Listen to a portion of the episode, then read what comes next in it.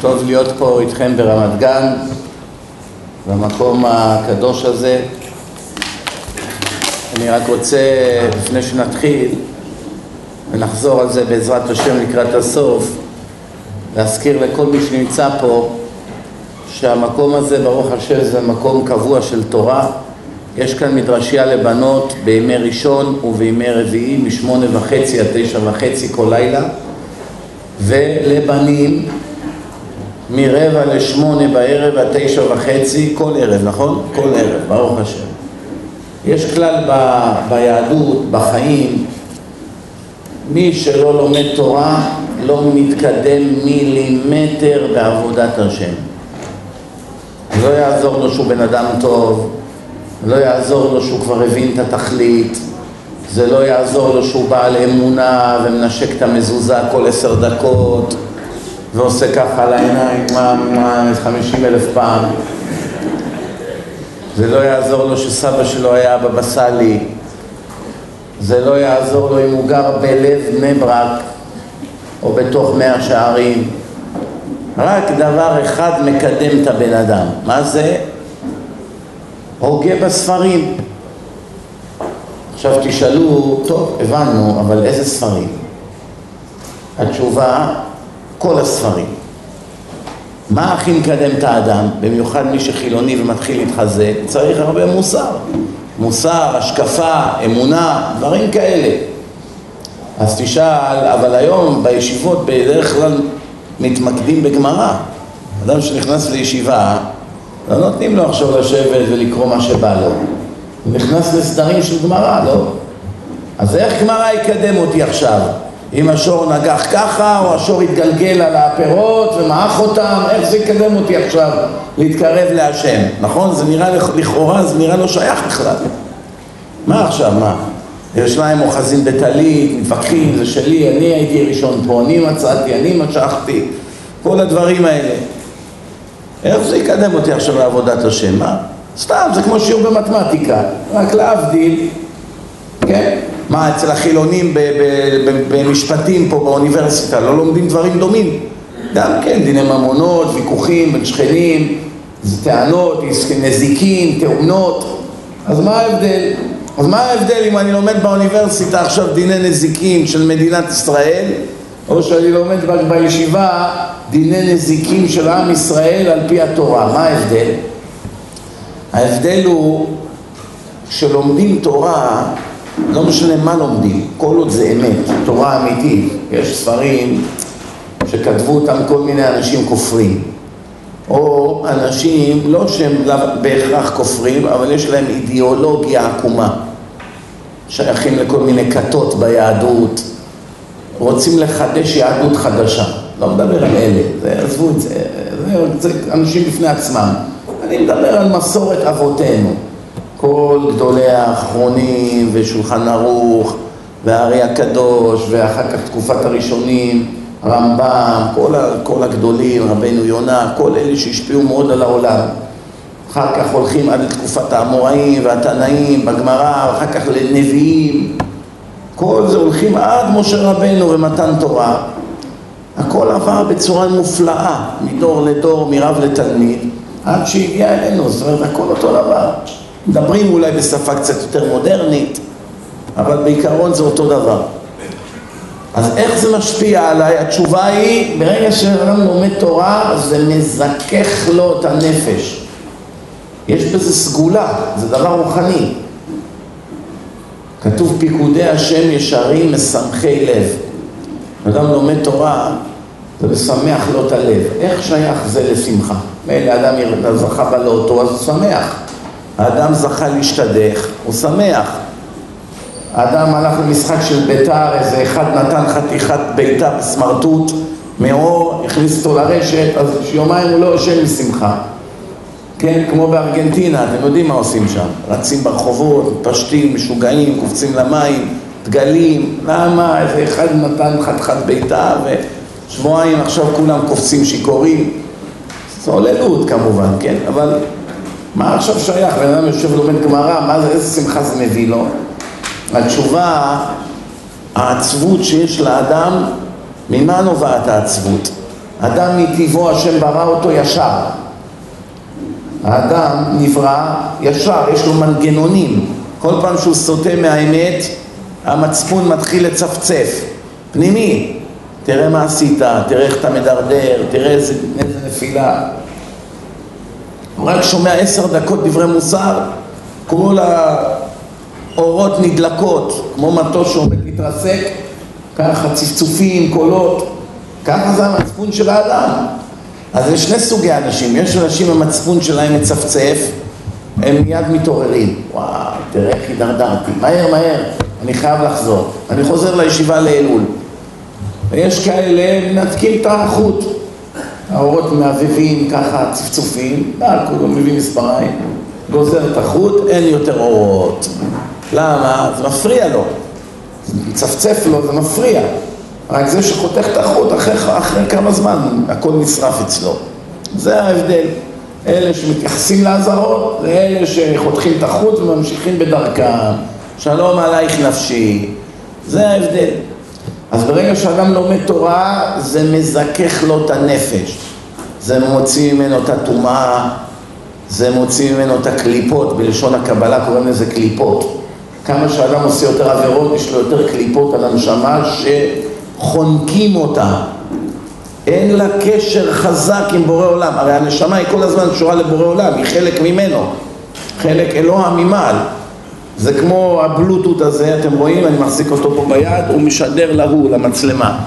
אם עכשיו...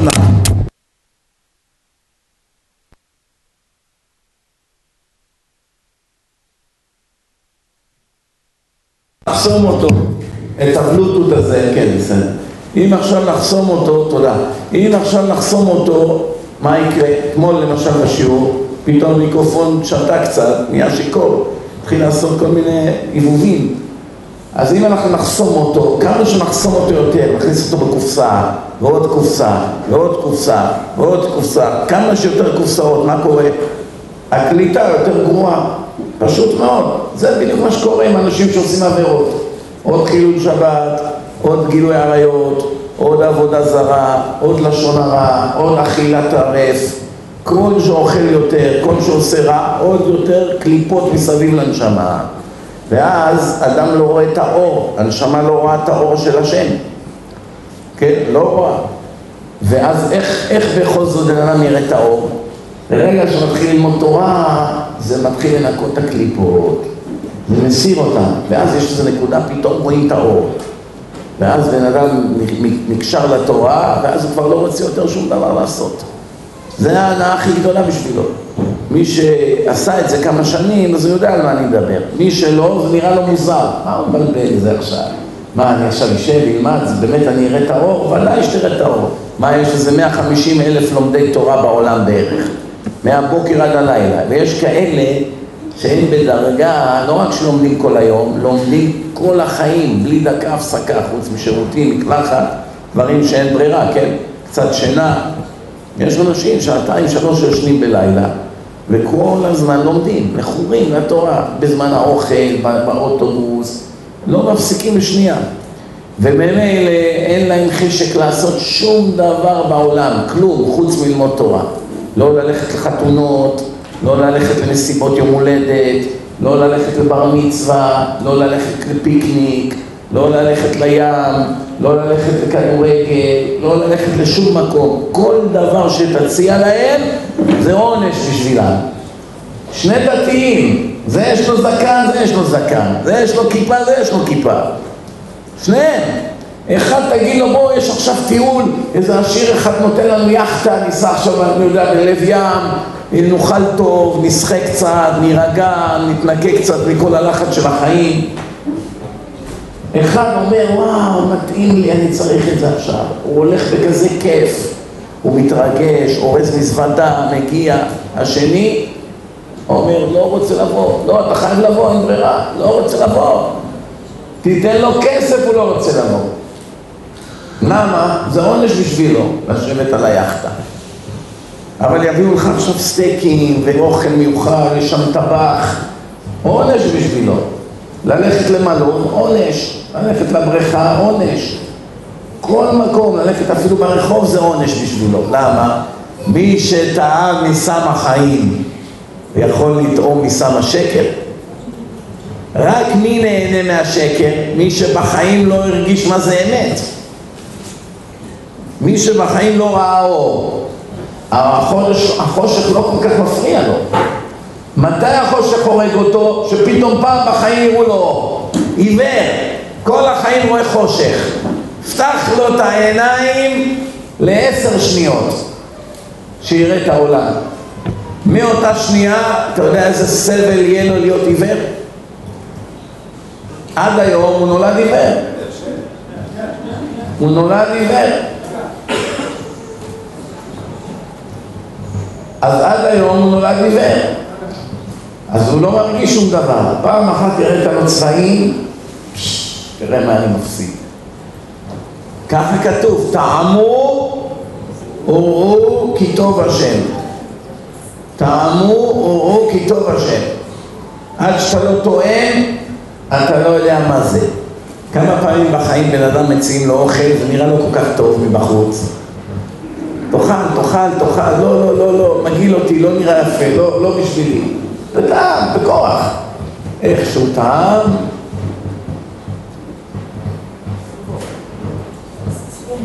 מה זה, חיזבאללה יורים עכשיו?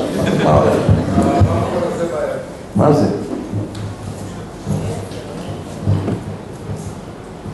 אני אפילו לא מדבר, אני מדבר לבד. אה, בוקר טוב, אדוני, לא. הכל כאן מתנהל לבד, לא חשוב.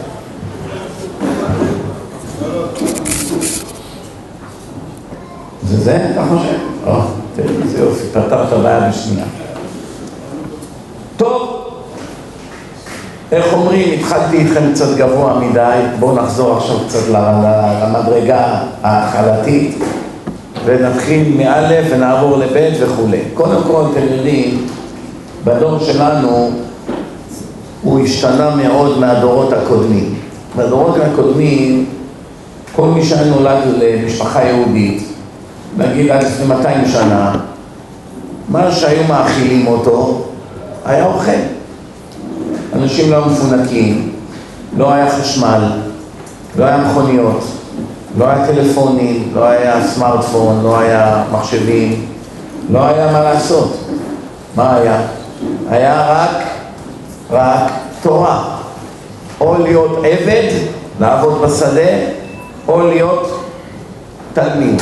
אחד מהשתיים, או שאתה בן תורה, לומד תורה, הוגה בתורה יום ולילה, כל החיים שלך זה תורה, או שאתה עבד, מביא מים מהבאר, מנקה, חקלאי, מטפל בסוסים, בתרנגולים, זה מה שהיה.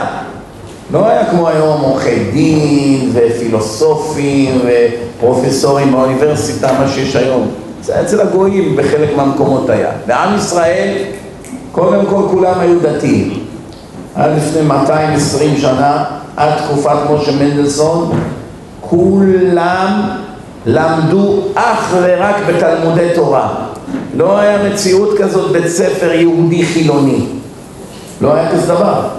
זה המצאה של הציונים. בית ספר אליאנס, כל הדברים האלה. זה לא היה, באף מדינה לא היה כזה דבר.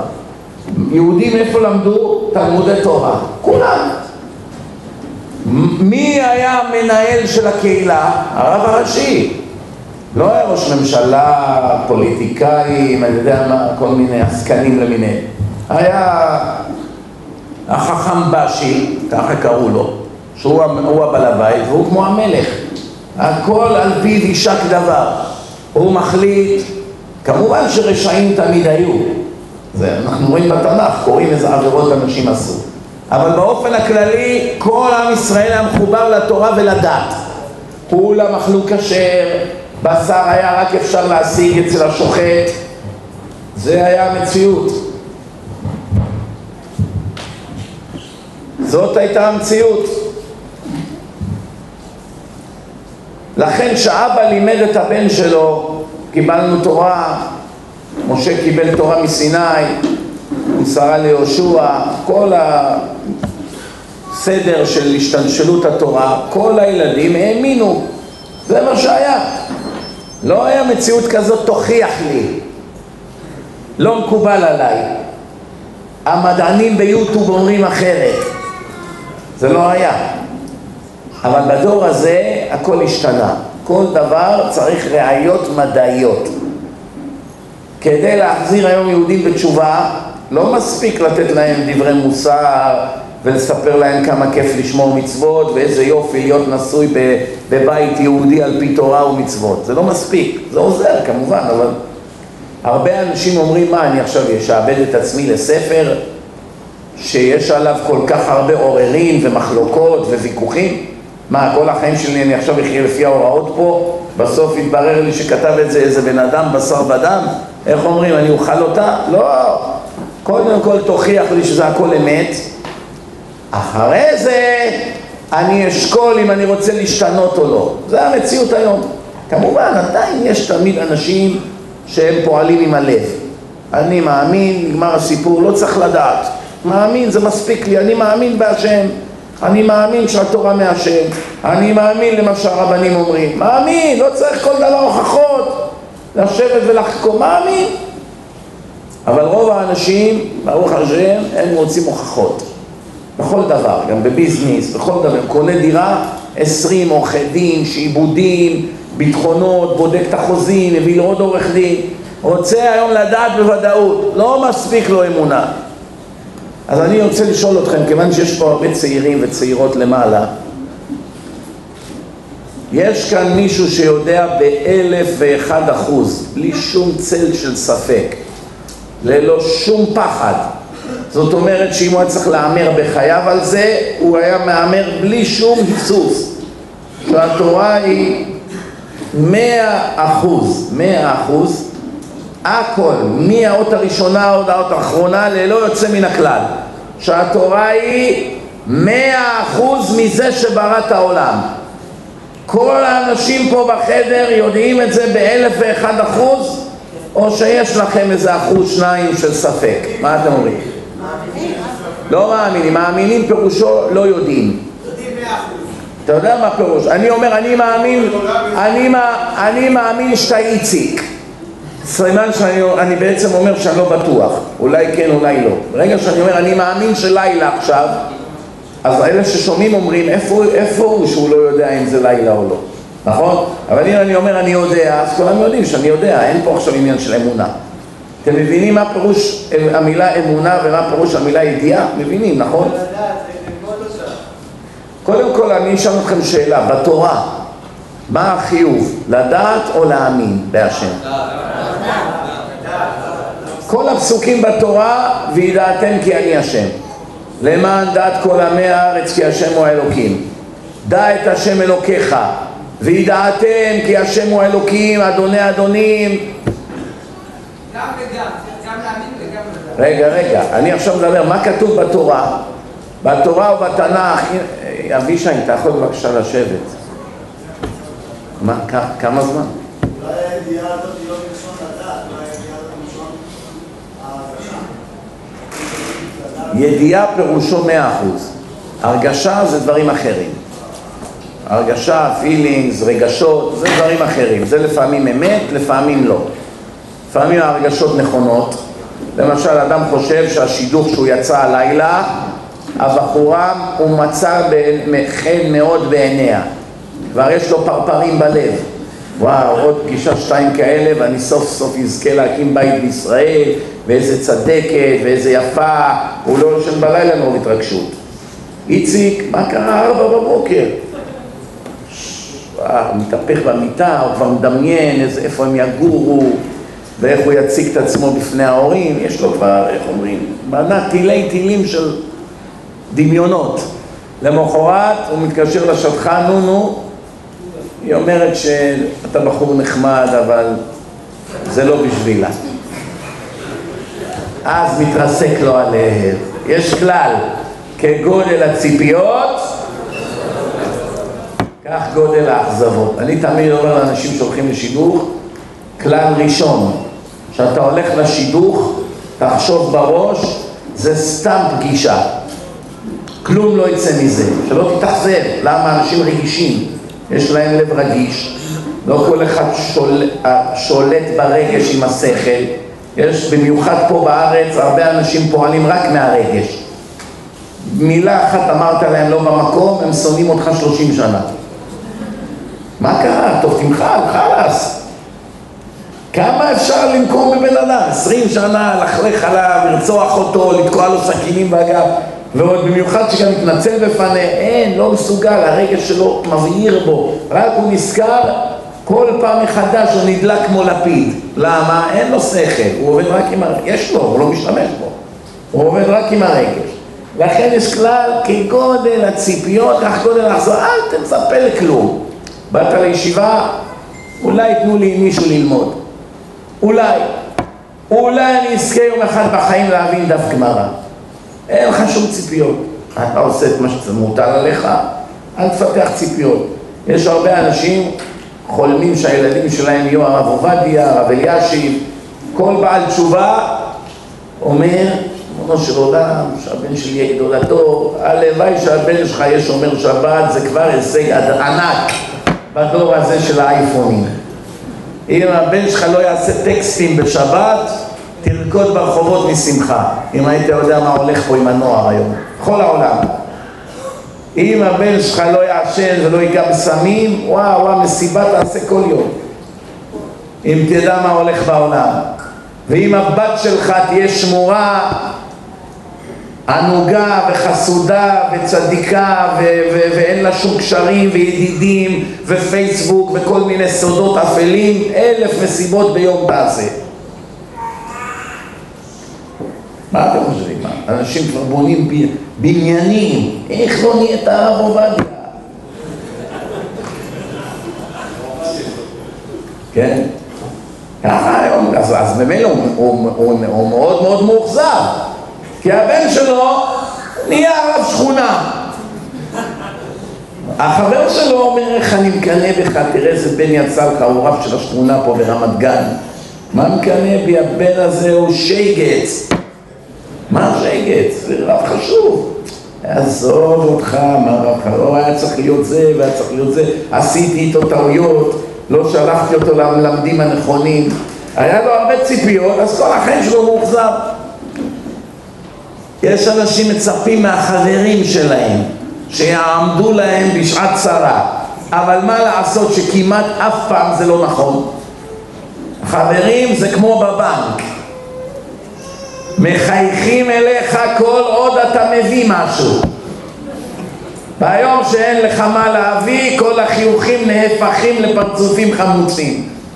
אמר לי איזה איש עסקים פה בארץ, אומר לי, אתה לא מבין איזה ביזיון היום היה לי בבנק. באתי לשם, המנהל התייחס אליי יותר גרוע מכלב. אבל שנים ששמתי שם מיליונים, היית צריך לראות איך מפנקים אותי, מביאים לי אספרסו, קפה, אני נכנס, שלום אדוני, בוא שב, המנהל מתפנה אליך. רק הפסקתי כמה שבועות להביא את הסכומים הרגילים, הבינו שאני בקשיים, שלום לא אומרים לי. ככה זה העולם. כל עוד אפשר לקבל מהחבר, יופי. ברגע שהוא לא יכול לשרת את האינטרסים שלו, תחתוך ממנו. פעם היה מעשה כזה, באיזו ישיבה אחת, עשו, עשו דינר שנתי, דינר. ארוחת ערב, כל שנה עושים כספים. ואז הראש ישיבה אמר, יש לנו בעיה השנה, יש איזה אדם אחד שהיה עשיר, תורם כל שנה, אבל השנה התמוטט כלכלית, אין לו בכלל כסף לתת. אז הוא שאל את הרבנים שם, מה אתם אומרים, נזמין אותו או לא? אז אמרו, איך אפשר לא להזמין אותו? בשנים הוא תרם. הוא אומר, תראה, אם נזמין אותו, יהיה בושות. כולם, האנשים הקבועים תורמים, והוא יישב ככה ולא תורם כלום, כולם ידעו שהוא יתמוטט, יהיה לו בושות. מצד שני, אם לא נזמין אותו, מה יגידו? העבד עשה את שלו, עכשיו העבד צריך ללכת, כן? אז מה נעשה? אז מה עושים שלא יודעים מה לעשות? זה 50-50. יוצא כל מה שתעשה זה על הפנים. תזמין אותו על הפנים, לא תזמין אותו על הפנים. אז מה עושים? יש כלל, שב ואל תעשה עדיף. שב, אל תעשה כלום. בואו נראה מה השם רוצה. אז הרב אמר להם, אנחנו לא יוזמים, אנחנו לא מתקשרים אליו, לא שולחים הזמנה, לא כלום. יבוא, יבוא, לא יבוא, לא יבוא, נראה מה השם רוצה. לא יגידו לו אל תבוא גם, כן? נראה. ביום של הדינר הוא מתקשר העשיר, איך זה שלא קיבלתי הזמנה השנה? אז אמרו, אז הם כבר יודעים מה ראש ישיבה אמר, אמרו לו, מה, לא קיבלת הזמנה? כנראה איזה טעות טכנית. אין שום בעיה, אתה לא צריך הזמנה, אתה אורח הכבוד, תבוא. עכשיו מה יגידו, הוא כבר התקשר? טוב, תבוא. עכשיו הוא הגיע, הוא מסתכל בתוכניה, הוא רואה, הוא בכלל לא רשום כאחד הנואמים, רק העשירים האחרים שנותנים. והוא כבר אמר להם שהשנה הוא לא ייתן כלום, לא שמו אותו בנאומים. אז הוא בא לראש ישיבה, מה זה? חתכתם אותי מהנאומים? אז הראש ישיבה אמר לו, תשמע, אני לא רוצה לבייש אותך, מה? תעמוד על הבמה, כל מי שעולה הוא אומר סכום. מה אתה תעלה? מה תגיד, כמתנת ליבו? בעבור של נדה, כמתנת ליבו, שקל וחצי. מתנת ליבו. בקיצור, אתם יודעים, יש באמריקה בתי כנסת, שאנשים שבאים לשם כאורחים, קוראים את כל הספר תהילים לפני התפילה, בתחנונים להשם שלא ייתנו להם שם עלייה. זה בתי כנסת של סורים עשירים ככוח. הכי עני שם זה 50 מיליון דולר ומעלה. ויש כאלה מיליארדים שווים. ויש להם בתי כנסת גדולים, יפים, החזנים הכי טובים בעולם. אז כל פעם שהם קוראים למישהו לעלייה לתורה, בעבור שמנדב 1026 בשבילי, 1,000 דולר, כן? 1,026 בשביל אשתי שתחיה, 1,026 בשביל כל אחד מהילדים, 1,026 בשביל ההורים שלי, 1,026 בשביל ההורים של אשתי, קיצור הוא כבר אמר משכנתה שם הוריד כבר איזה 15-20 אלף דולר פתאום עכשיו איזה ישראלי חודשיים באמריקה, לקחו אותו להתפלל שם, פתאום קוראים לו יעמוד בעבור של נדב פעמיים חי. הוא לא יודע איפה להתחבא מהבושות. אז מה אומרים? הוא אומר כמתנת ליבו. מה יגיד? פעמיים חי. זה כמו אלה שלפעמים מזמינים אותך מיליארדרים לחתונה של הבת שלהם או משהו ואתה בקושי גומר את החודש מה תביא להם מתנה לשאול אתכם? מה תביא לו? 500 שקלים? הוא משלם מיליארדים, מנה 500 דולר לבן אדם.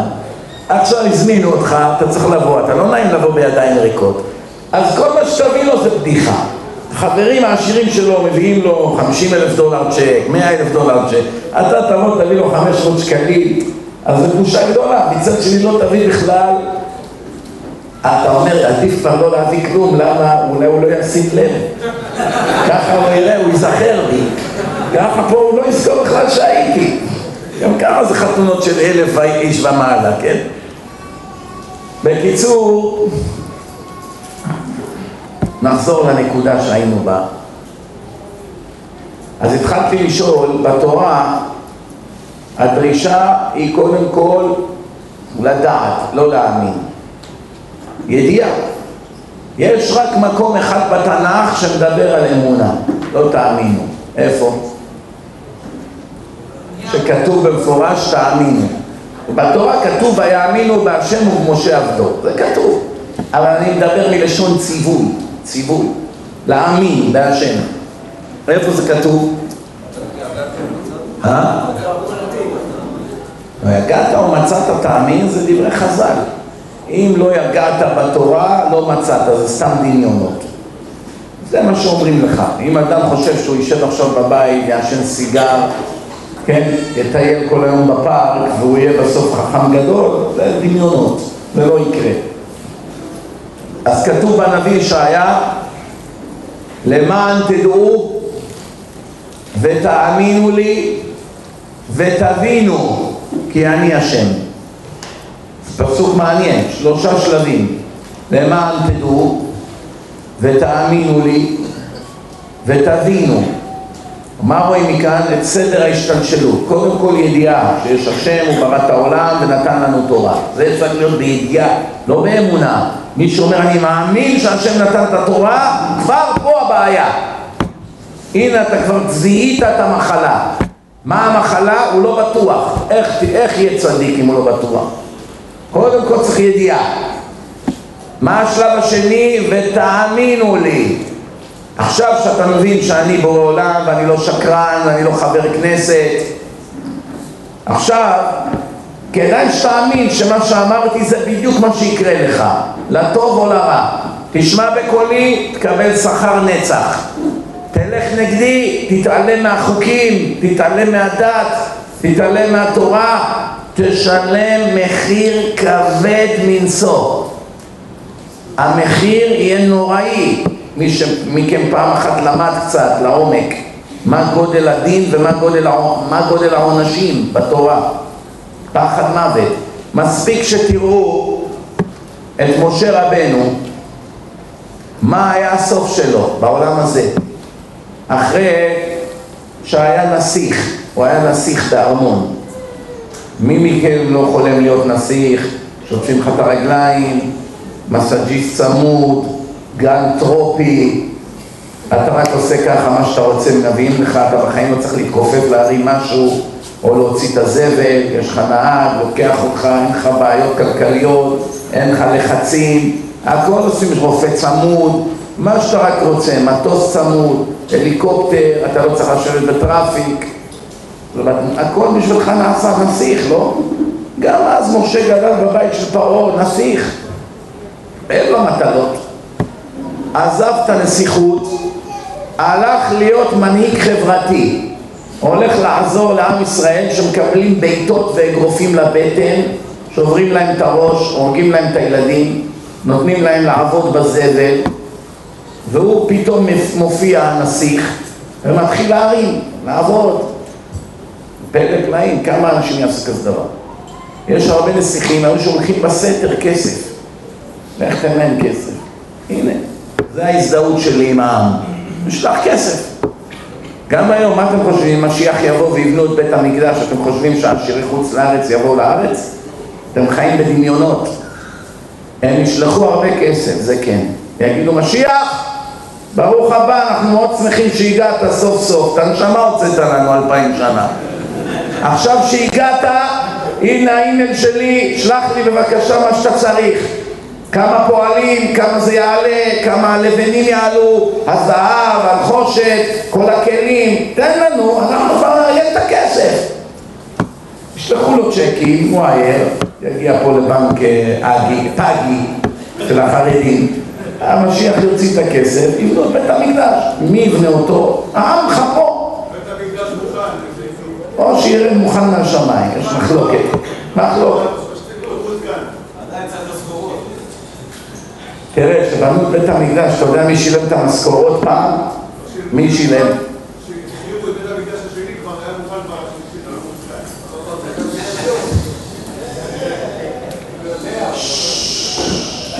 בלי להתחכם בבקשה. תשמעו טוב, מי שילם את תוצאות בית המקדש? פרסי. הכל עליו. מי? כורש. בפרסית זה קורוש. בארץ קוראים לו כורש, אבל הפרסים באמריקה, בלוס אנג'לס, זה לא כורש, זה קורוש. בסדר, ככה הם קוראים. הוא שילם הכל, הכל עליי. פועלים, זה, תקחו, שלח להם כסף, הנה.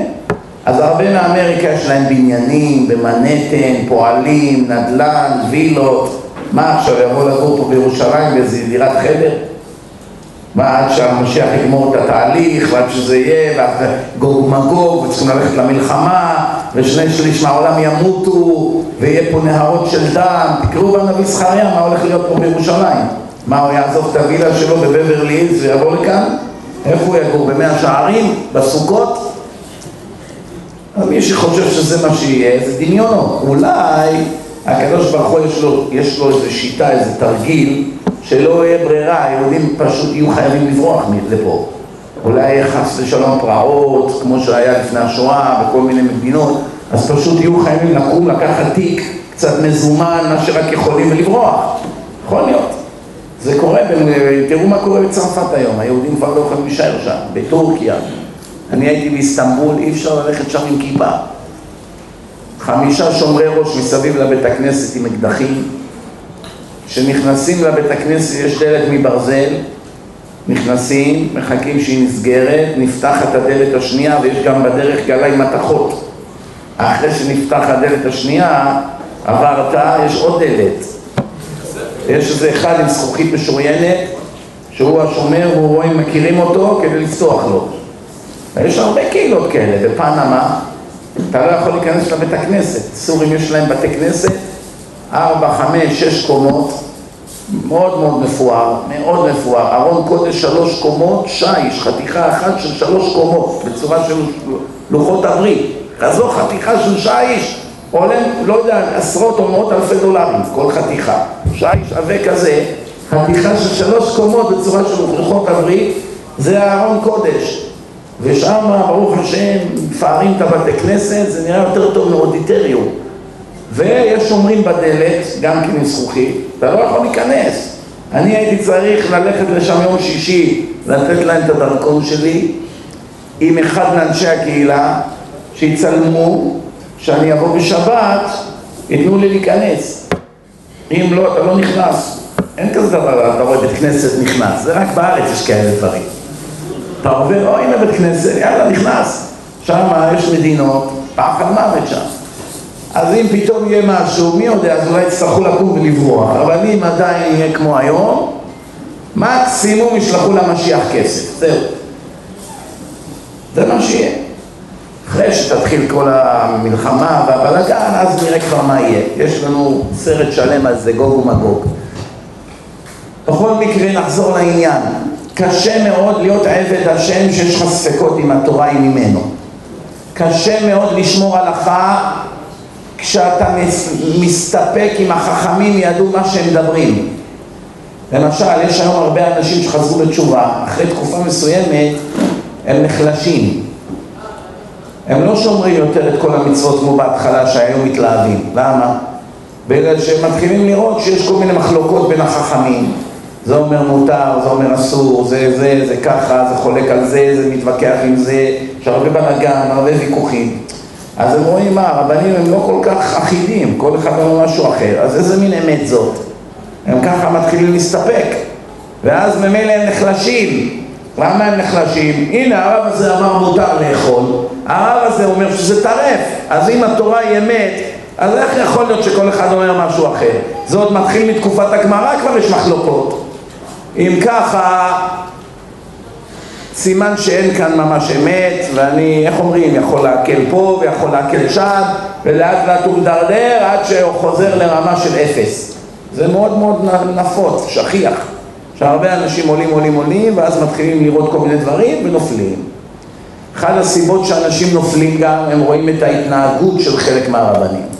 רואים איך הם מתנהגים, שומעים עליהם, קוראים עליהם בתקשורת, אז זה מחליש אותם מאוד. אומרים, מה, אם מנהיגי העם ככה מתנהגים, אז מה אני בכלל רוצה להיות דתי?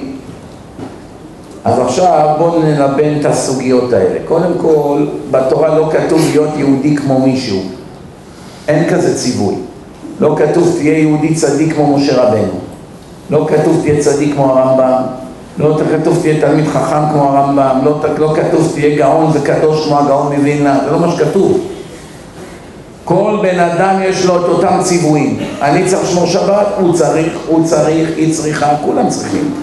אם יבוא עכשיו אחד ויפרוק עול, זה אומר שגם אני צריך לחקות אותו? אני לא מחקה אותו לטוב ואני לא מחקה אותו לרע. מה אני כן? אני שומר מצוות. מה כתוב בתורה? זה מה שאני צריך לעשות. אמרו לי בתורה להניח תפילין, מניח תפילין. לשמור שבת, שומר שבת. אמרו לי מי שמחלל שבת הוא נחשב גוי בעיני השם, אני לא רוצה להיות גוי. חבר שלי מחלל שבת, בעיה שלו, הוא רוצה למות כגוי, אני לא רוצה למות כגוי. הוא רוצה שיקברו אותו מעבר לגדר, לא עם שומרי שבת, בעיה שלו, אני לא רוצה לגמור ככה. הוא רוצה לאבד את העולם הבא שלו, בעיה שלו, אני לא רוצה לאבד את העולם הבא שלי. זה כל, כל הזמן יש שיקולים, מה כדאי, מה לא כדאי. בזה שאחרים יורדים מן הדרך, בוודאי זה לא תירוץ בשבילי גם כן לנצל את זה. בזה שראיתי איזה אחד שקורא לעצמו רב או נחשב רב שמתנהג גרוע מאוד, הוא בעל גאווה וכבוד, רדיפת כבוד וקנאה ולשון מלוכלכת ורודף ממון וכל מיני טריקים. אדרבה, מזה האדם הפשוט צריך להתחזק ולראות כמה השטן והיצר הרע הוא ערמומי ואיך הוא לוקח אנשים והורג אותם עם המידות הרעות והוא צריך מזה ללמוד איך לא להיות. ומה הראיה שאני צודק? הגמרא אומרת. הגמרא דנה איזה מהמלכים יש להם עולם הבא או לא, גמרא בסנהדרין. אז מביאים לך דוגמה מאחד בשם ירובעם בן נבט. ירובעם בן נבט, למי שלא מבין, אם היית מביא אותו היום פה בארץ, פה, לתת דרשה, לא היו באים 300 איש, היו באים 300 אלף איש לראות אותו. ואחרי שהיו שומעים אותו, כולם, כולם היו מתמכרים אליו, לא זזים מהדיסקים שלו מילימטר. למה? על כל סוגיה בתורה היה לו 127 דרשות שונות, מהלכים. הוא היה מאפנט את הבן אדם, גאון ענק, רמה של ידע תורני שאין בכלל היום, כל הרבנים ביחד לא מגיעים אליו. ומה יצא בסוף איתו? הגמרא אומרת הגמרא אומרת אין לו חלק לעולם הבא. היה אחיתופל, דוד המלך למד אצלו. אנחנו יכולים להיות הרבנים של דוד המלך. אם דוד המלך היה נכנס פה לחדר היינו עולים באש. לא מהקדושה שלנו, מהקדושה שלו. הקדושה שלנו זה עוד עניין. רק מה, מה, שהיה קורה פה בחדר, או שהיינו מתעלפים או שעולים בלהבות. אז ודאי שאנחנו היינו יכולים ללמד את דוד המלך הלכות, כן? אבל אחיתופל היה מנהיג של העם. מה זה פה? הוא היה, היו שומעים בקולו, חביבי, זה לא צחוק. מה היה הסוף שלו? התאבד. התאבד! תחשוב עכשיו בן אדם, דרשן ענק, כתב ספרים, מלמד רבנים תורה מידות רעות יש לו קנאה, תאווה, כבוד, בוגדני, אינטרסנט, פוליטיקאי עלוב מה היה הסוף שלו? הלך והתאבד התוכנית שלו נכשלה במרד נגד דוד המלך עם בנו אבשלום הוא היה אפוטרופוס של אבשלום, הכוח המניע כל בן אדם צריך שיהיה רב גדול מאחריו, נכון? שהוא יוצא למלחמה שיהיה לו גב, אין לו גב, מי יתייחס אליו? מרגע שרואים שהרב הגדול הזה תומך בו, אז כבר יש לו כוח. מי היה הגב של אה, אבשלום נגד דוד? הוא, הוא זה שהיה בבית של דוד המלך בחדר שינה שלו. זה מה שדוד כותב בתהילים, שאדם שהוא סתם חבר שלך בוגד בך, כואב קצת הלב. שהאדם שסיפרת לו את כל הסודות שלך והכנסת אותו לחדר השינה שלך, כמה אנשים אתה מכניס לחדר שינה שלך, כן? סימן שבטחת בו בעיניים עצומות. אחד כזה עושה מרג נגדך ורוצה למוטט אותך ולהרוג אותך ולבייש אותך ולקחת את הנשים שלך ולגרש אותך מהארמון זה כאב פי אלף יותר גרוע. ויש את דואג האדומי שתורתו מן השפה לחוץ ויש את בלעם שזה נביא של הגויים שכל מה שמשה ידע גם הוא ידע זאת אומרת ראינו אנשים גדולים לאורך ההיסטוריה שלמרות כל הידע שלהם גמרו הכי עלוב שאפשר. הכי עלוב.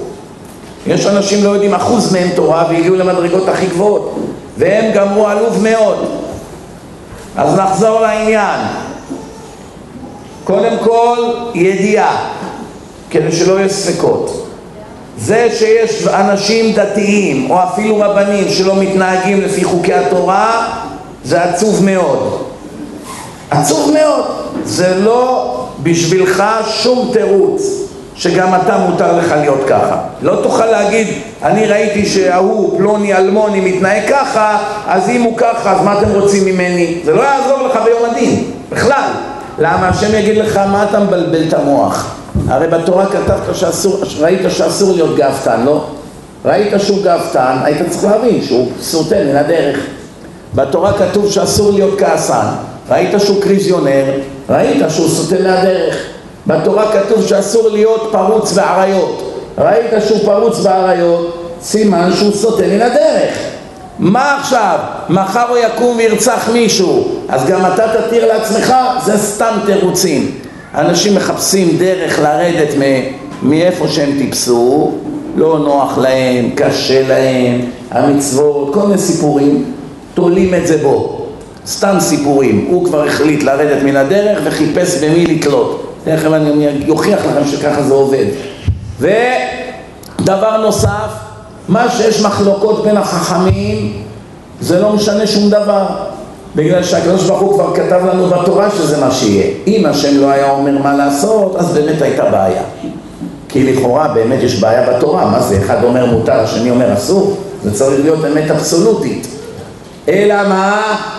אלא מה? בתורה כתוב והיה כי יהיה מחלוקת אחרי רבים להטות יש מחלוקת, יש כללים, כמו מי הולכים?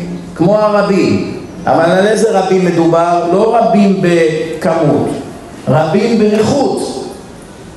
למשל, אם יהיה מאה רבנים מקומיים, רבני בתי כנסת, פה בבני ברק, מאה, כולם כבודם במקומם מונח, כולם אמרו מותר, המציאו איזה מכשיר, מותר להשתמש בו בשבת.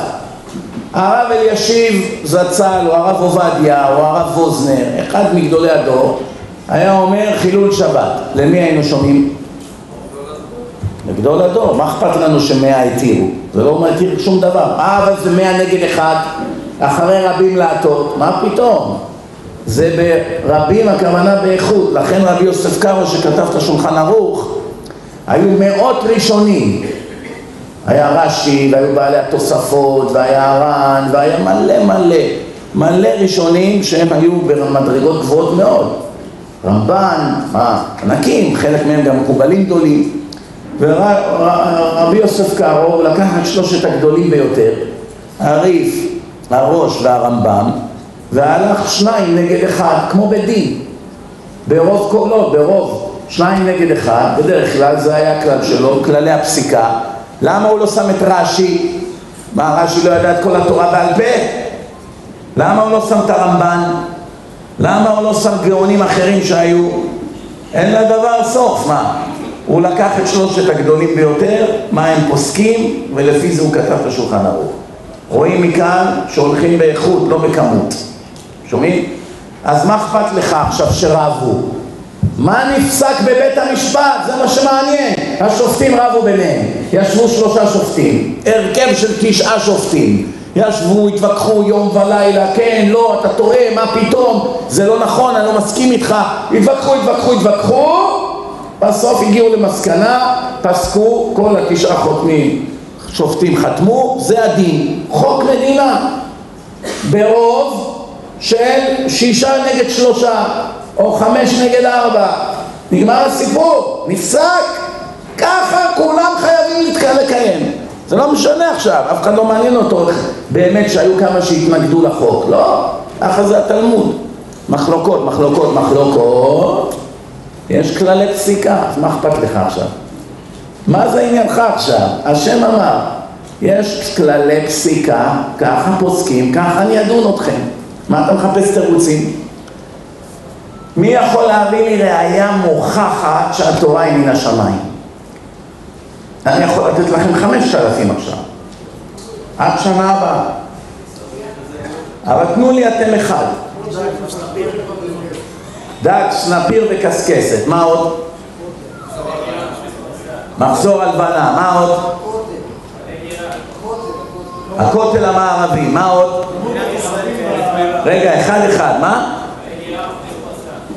מפריס פרסה ומעלה גרה. מה עוד? מספר הכוכבים. מה עוד? מוח לא, מוח האדם הוא מוכיח שיש בורא לעולם, זה כן. כי דבר כזה לא יכול להיווצר לבד, אבל לא מוכיח שיש יהדות ויש תורה. זה לא שייך זה לזה. זה מוכיח שמישהו מתוחכם מאוד ברא את העולם. אני שואל עכשיו לא אם יש בורא לעולם, זה פשוט. רואים מוח של אדם, כבר מבינים, היה לעולם הזה בורא, כן? דבר כזה לא יכול להיווצר לבד. אבל מה, אני מדבר על התורה עכשיו. איך אני יודע שאני לא טוחן מים? קודים בתורה, מה עוד יש? מדינת ישראל, אתה צודק, אבל זה לא הוכחה מדעית. עדיין יכולים הגויים להגיד, מה, גם לנו יש ניסים. למה? זה לא, כהנים זה ראייה ודאית שזה לא נכון, זה סתם הונאה.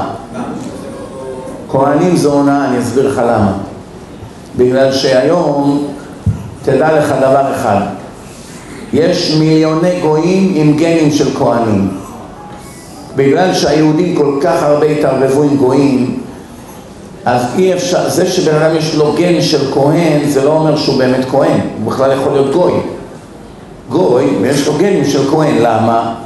למה? סבתא שלו הגויה נכנסה להיריון מכהן, יהודי, כן, שלא היה בכלל נשוי לה, והיא ילדה את, את הבת שלה, שהתחתנה עם מיסטר סמית הגוי, ואחר כך נולד ג'ון, שהוא כבר דור שלישי מהסבתא שהלכה עם הכהן הזה, והוא בא עכשיו להיבדק והוא מתקשר אליי, רביי, I did my DNA and I found out I'm a כהן.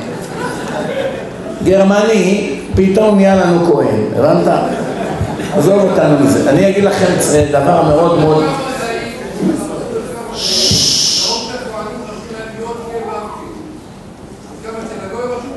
אני אסביר לך, DNA זה לא ראייה בגלל שיכול להיות לגויים את אותו DNA, כי כל העולם מתערבב. אין, זה התפזר, יש לך מיליונים של מיליונים של אנשים עם ה-DNA הזה, זה לא ראייה אם הם כהנים או אם הם יהודים, זה לא ראייה. כי כולם, אם היה, אם ביהדות היה כלל, אם ביהדות היה כלל שמספיק שאחד ההורים יהיה יהודי, אתה יהודי, אז זו הייתה ראייה. כיוון שזה הולך רק לפי האימא, זה כבר לא ראייה יותר. אם היה מספיק שיש לך אחד מההורים והיה את הגן היהודי, אז היו יודעים שאתה יהודי, הנה מצאו את הגן הזה, זה, לא, זה ברק מהיהודים. אבל פה אני מסביר לך שהיום יכול להיות גוי בכלל ויש לו גנים של כהנים. מה זה אומר? אתם יודעים, אני אגיד לכם, אמר לי איזה אדם מלומד באמריקה, אמר לי, מתוך כל הכהנים בארצות הברית, רק חמישה עשר אחוז מהם יהודים. יש טרגדיה יותר מזה. עכשיו אתה מעמיד מאה כהנים עולים לך על הדוכן באמריקה היי, ג'ו, ג'ו כהן, פליז, ברכת כהנים. היי, מרק, מרק כהן, ג'ף, כולם עולים. מאה עומדים ביום כיפור בבית כנסת. יברכך כל הרפורמים. רק 15% מהם יהודים וגם הם גויים. כי הם כולם חללי שבת ואוכלי שפנים. זה האמת. אחד מהם לא יהודי לפי הדין. עומדים שם מאה כהנים כביכול, והברכה שלהם, אולי זה טוב לנברשת פה.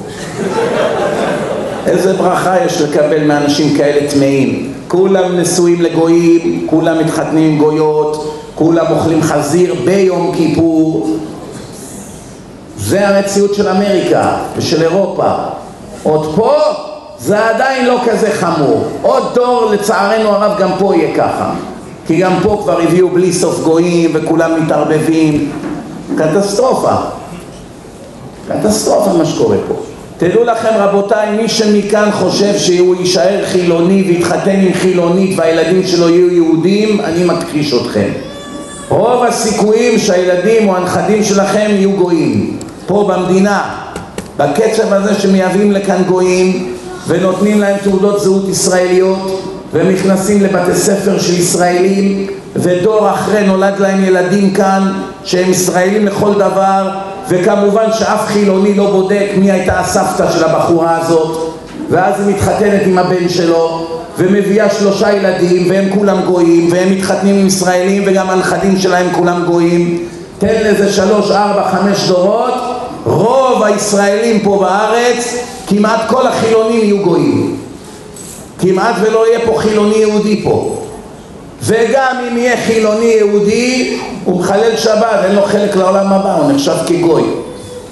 היחידים שיוכלו לומר בוודאות אנחנו יהודים זה אך ורק החרדים. וגם זה לא במאה אחוז. שומעים?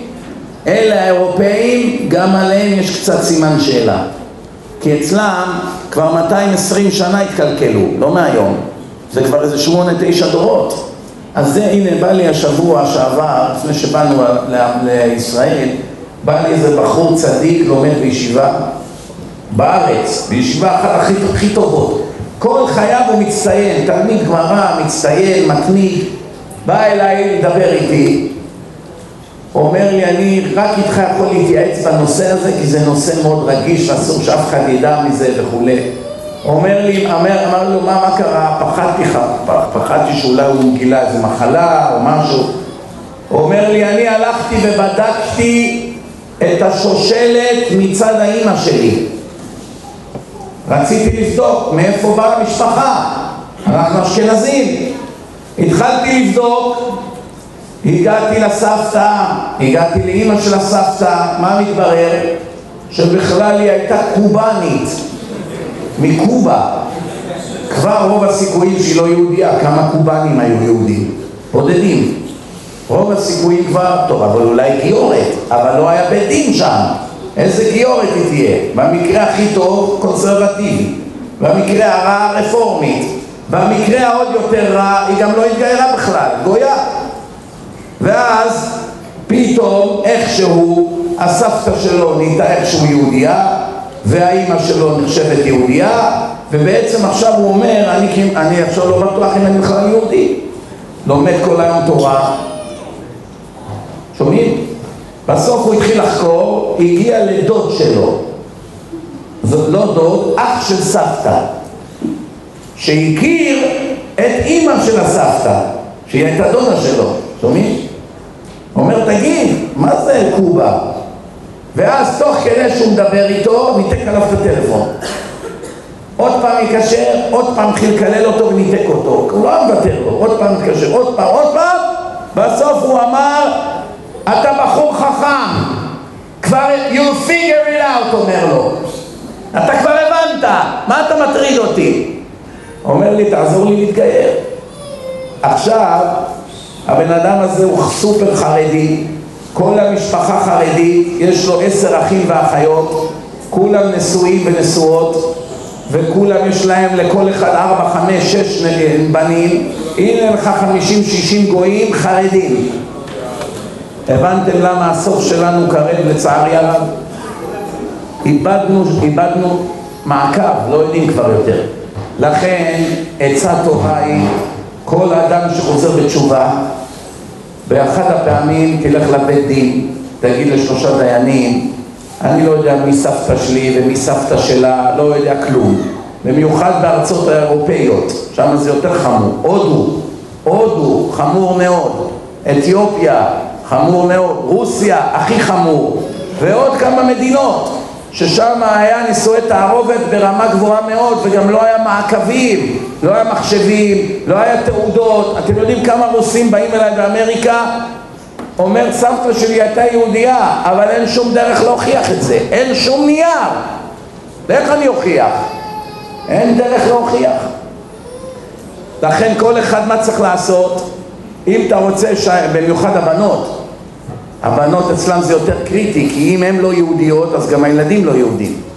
אצל הגבר לפחות הילדים שלו יהיו יהודים, כן? מה צריך לעשות? פעם אחת תטבול בפני בית דין, ברית מילה כבר עשו לך. תבוא לדיינים, תגיד להם ביום שאתם עושים גיורים, אני יכול לבוא לשתי דקות לטבול בפניכם? פעם אחת, טק טק, נגמר הסיפור. דקה. דקה. נכנס, טבילה לשם גיור. זהו, נגמר הסיפור. מי שלמשל תימני לא צריך לדאוג. מה קורה פה בארץ? רק מזכירים את המילה תימני, כולם נדלקים. מה הולך פה? מי שתימני לא צריך לדאוג, כי התימנים היו העדה הכי קדושה שלא התבוללו עם אף אחד. ומעולם לא היה בתימן מחלל שבת.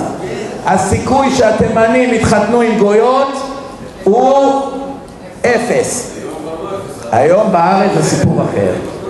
בשוודיה יש כבר תימנים בלונדינים. אני אספר לך משהו. אני הייתי בלוס אנג'לס, תשמע טוב, תשמעו סיפור. אני הייתי בלוס אנג'לס. בטריה? לא, זה עובד די טוב, פה, אל תראה. לא עובד. כך. אני הייתי בלוס אנג'לס, ברוך אתה אדוני אלוהינו מלך העולם שהכל נהיה בדברו.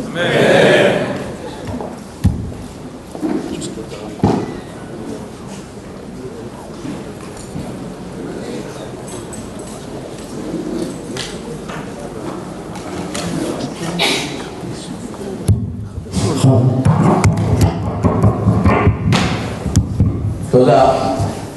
לפני כמה חודשים הייתי בלוס אנג'לס, בבית, ב- זה נקרא וודלנד הילס, והסלון של הבית היה בערך בגודל של כל המקום הזה, אז תארו לכם איזה בית גדול, כן? גם כן היה שם איזה קרוב נגיד ל-200 איש, והיה שם איזה בחור אחד גבוה רזה, בלונדיני עם עיניים ירוקות. לא אשכנזי, סופר אשכנזי במראה שלו. תוך כדי שאני מדבר, הוא מתחיל לשאול אותי, ומה אם הילד, אבא שלו ישראלי, והוא התחתן עם אישה לא יהודייה, אבל הילד לא סובל את התרבות של הגויים, הוא מתחבר רק, רק ליהדות. הוא לא יכול להתחתן עם גויה, הוא אוהב את הקדוש ברוך הוא, הוא אוהב את החגים, הוא אוהב את הדת, האם עדיין הוא גוי? אמרתי לו כן, גוי נחמד, אבל גוי. עכשיו אני לא יודע מי הוא, אני לא מכיר את התוכניות טלוויזיה פה בארץ, אבל שמתי לב שכל הקהל ככה מסתכל עליו, זה כנראה מישהו חשוב, אבל אני עדיין לא הייתי בטוח, אז הוא ממשיך לשאול, לשאול, לשאול, בסוף הוא אומר, אומר, תשמעו טוב, אומר, רגע, אבל תשמע, אבא שלי הוא תימני, ואימא שלי אמריקאית, אבל לא יהודייה. ואבא שלי התחתן איתה, ואני גדלתי כישראלי, אני לא יכול להיות גוי. כי אני אמרתי לו, תשמור שבע מצוות בני נוח, אפילו שאבא שלך ישראלי. הוא אומר, לא, אני לא יכול. ואני גם אפילו את אבא שלי מחזק בדת. והוא גוי בכלל, הילד הנחמד הזה. בסוף נגמרה הדרשה, אז הוא אמר, אני עכשיו נוסע לארץ ואני הולך לישיבה של תימנים ושם יגיירו אותי ואני רוצה להישאר וללמוד את מסורת תימן. אמרתי לו, אשריך חזק וברוך, אבל תיזהר לא להתגייר, אלא אם כן אתה תשמור מצוות. אם יהיה לך ספק עם המצוות, עדיף תישאר גוי, תשמור שבע מצוות ותהיה גוי צדיק. אם אתה מתגייר, תהיה מאה אחוז שומר שבת, כשרות, צניעות, כל מה שצריך. לא, לא, כן, כן, כן, אני שומע דרשות שלך, התחזק, טוב, טוב. בסוף, אחרי הדרשה, הוא בא אליי, הצטלמתי איתו כמה תמונות. מי זה היה הבחור הזה? בדיוק, הבן של ג'ימי תבורי. זה הכוכב פה בתוכניות, הוא בעצמו זמר מפורסם, הבנתי. ילד צדיק. אני חושב למיטב ידיעתי שמאז ועד עכשיו הוא כבר גמר את הגיור. זה המציאות של עם ישראל. תשאל אותו מי היה סבא שלו בתימן, מסתם היה איזה מורי או איזה תימני צדיק. ועכשיו מראים לו בשמיים מורי, מורי יפת בוא תראה את הנכד שלך. מראים לו בלונדיני עם עיניים ירוקות. אומרים לו זה הנכד שלך. זו הכלה שלו, אימא שלו. המורי המסכן הזה עכשיו בתימן מסרו נפש לא לזוז מילימטר מההלכה. ומה עם המורי הזה שיצא לו נכד או נכדה שהלך לאירוויזיון או הלכה לאירוויזיון? זה בכלל מסכן קורא הוורידים. מה עשו לעדה שלהם? מה עשו? לכל העדות. עדה שבחיים לא חיללו שם שבת, באו לפה, תראו מה עשו להם. לכן אתה צודק. כל מה שאמרתי, התימנים של תימן שאין להם מה להתגייר זה אלה שהיו בתימן אלה שכבר נולדו פה, זה עולם אחר לגמרי. טוב, נתקדם הלאה. קודם כל אתם צריכים, אני רק מזכיר לכם שהמקום הזה זה לא רק הרצאה פה ושם. באים מדי פעם דרשנים, אבל כל ערב יש כאן שיעורי ערב. גם לנשים יש מדרשייה וגם לגברים. מדרשייה לנשים מיום יום ראשון ורביעי משמונה וחצי עד תשע וחצי לבנות וזה אין משהו שמחזק יותר מלימוד, זה אני מבטיח לכם. מדרשייה לבנים מרבע לשמונה עד תשע וחצי, שעה וארבעים וחמש דקות, הנה לך קביעת עיתים לתורה. השאלה הראשונה ביום הדין, איך שאדם מגיע לשמיים, האם קבעת עיתים לתורה?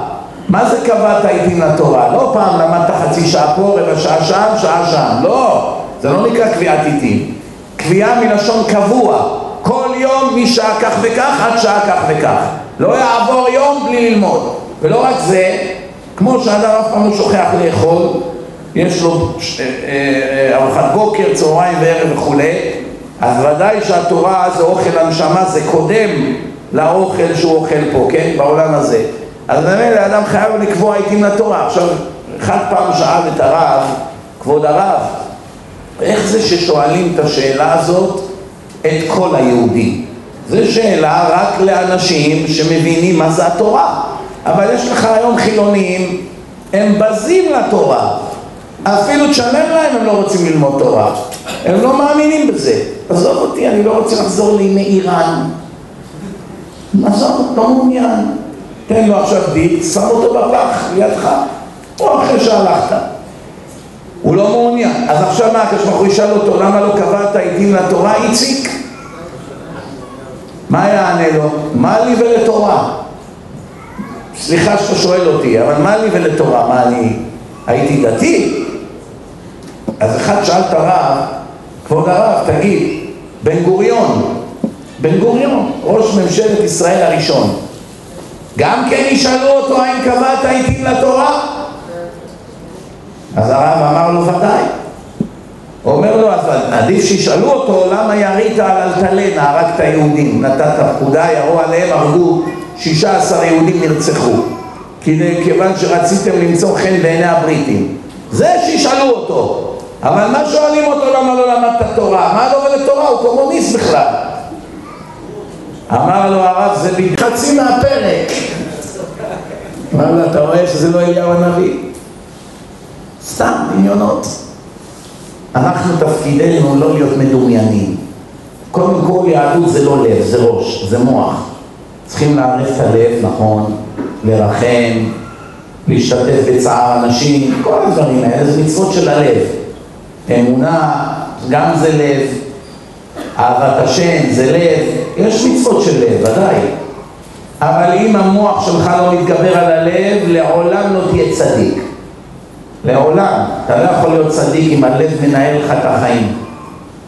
למשל, יש הרבה ישראלים נסעו לחוץ לארץ, התחברו עם חברה גויה. והגויה, אין מה להגיד, בחורה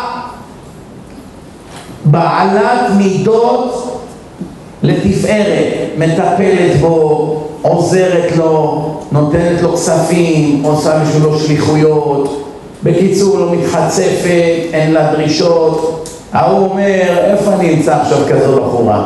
ככה הוא חושב. אבל מה, הוא שומע דרשות, הוא מתחיל לשמור שבת, הוא מתחיל להתחזק, ואז הוא מגיע אליי, זה קורה כל הזמן. כבוד הרב, זה לא עוול, איך עכשיו אני אשבור לה את הלב, זה לא פייר, אני כפוי טובה, אתה יודע כמה היא עזרה לי, אני שברתי את האף שלושה שבועות הייתי בבית חולים, היא לא זזה מהמיטה שלי, רצה, עשתה לי סידורים, בישלה בשבילי, כל דבר שאני אומר היא מכבדת, אף פעם היא לא מתחצפת, איך אני עכשיו אגיד לה, אני לא יכול להיות איתך, בגלל שחזרתי בתשובה. הנה לך דוגמה איך הלב גורם ליהודי לעבד את הנצח נצחים שלו, ברגע. הוא מרחם עליה, ומה עם השם? למה על השם אתה לא מרחם?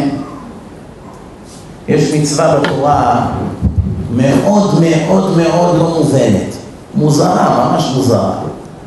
אתה שומע, אתה קורא את זה, אתה לא מאמין איך זה ייתכן כזה דבר. אבל זה פסוק בתורה. התורה אומרת, אם אתה הולך בדרך, ביער, וראית עכשיו קן של ציפור, ויקרא לך קן ציפור, כאן ציפור. אז עכשיו יש לך ציווי, שלח תשלח את האם, תעיף את האימא משם, את היונה, ותיקח את הגוזלים או את הביצים לעצמך ותשים את זה באיזשהו מקום, הגוזלים המסכנים האלה הרי ימותו, והאימא תחזור, יישבר לה הלב פתאום הגוזלים נעלמו.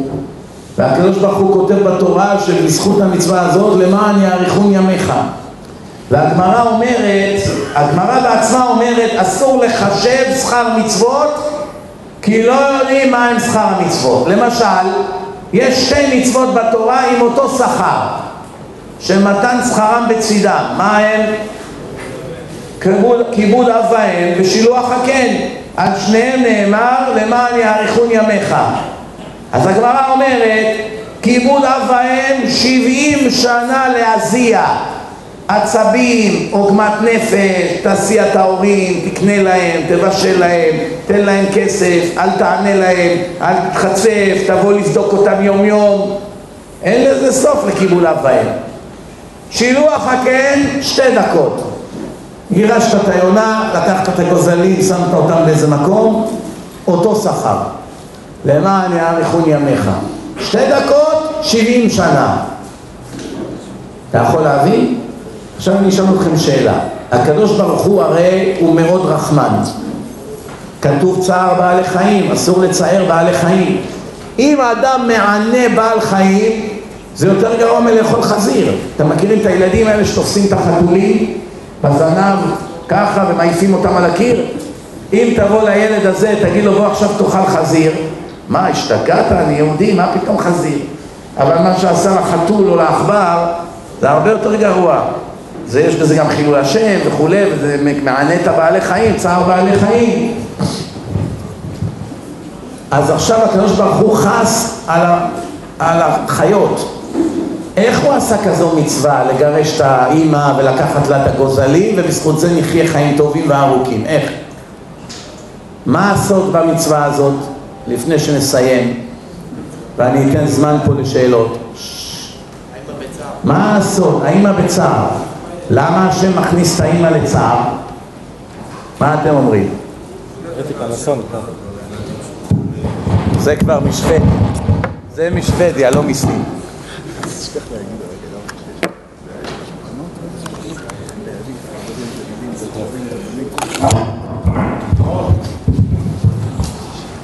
מה הפשט של המצווה הזאת?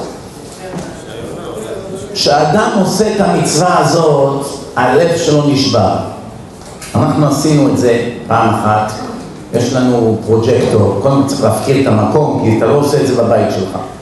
יש לנו איזה פרוג'קטור מאחורה, שמאיר על כל החצר האחורית, ובין הפרוג'קטור לגג של הבניין, של הבית, יש כזה חריץ, ככה נגיד, אה, אה, אולי עשרה, חמש עשרה סנטימטר, ושם הם בונים תמיד כן.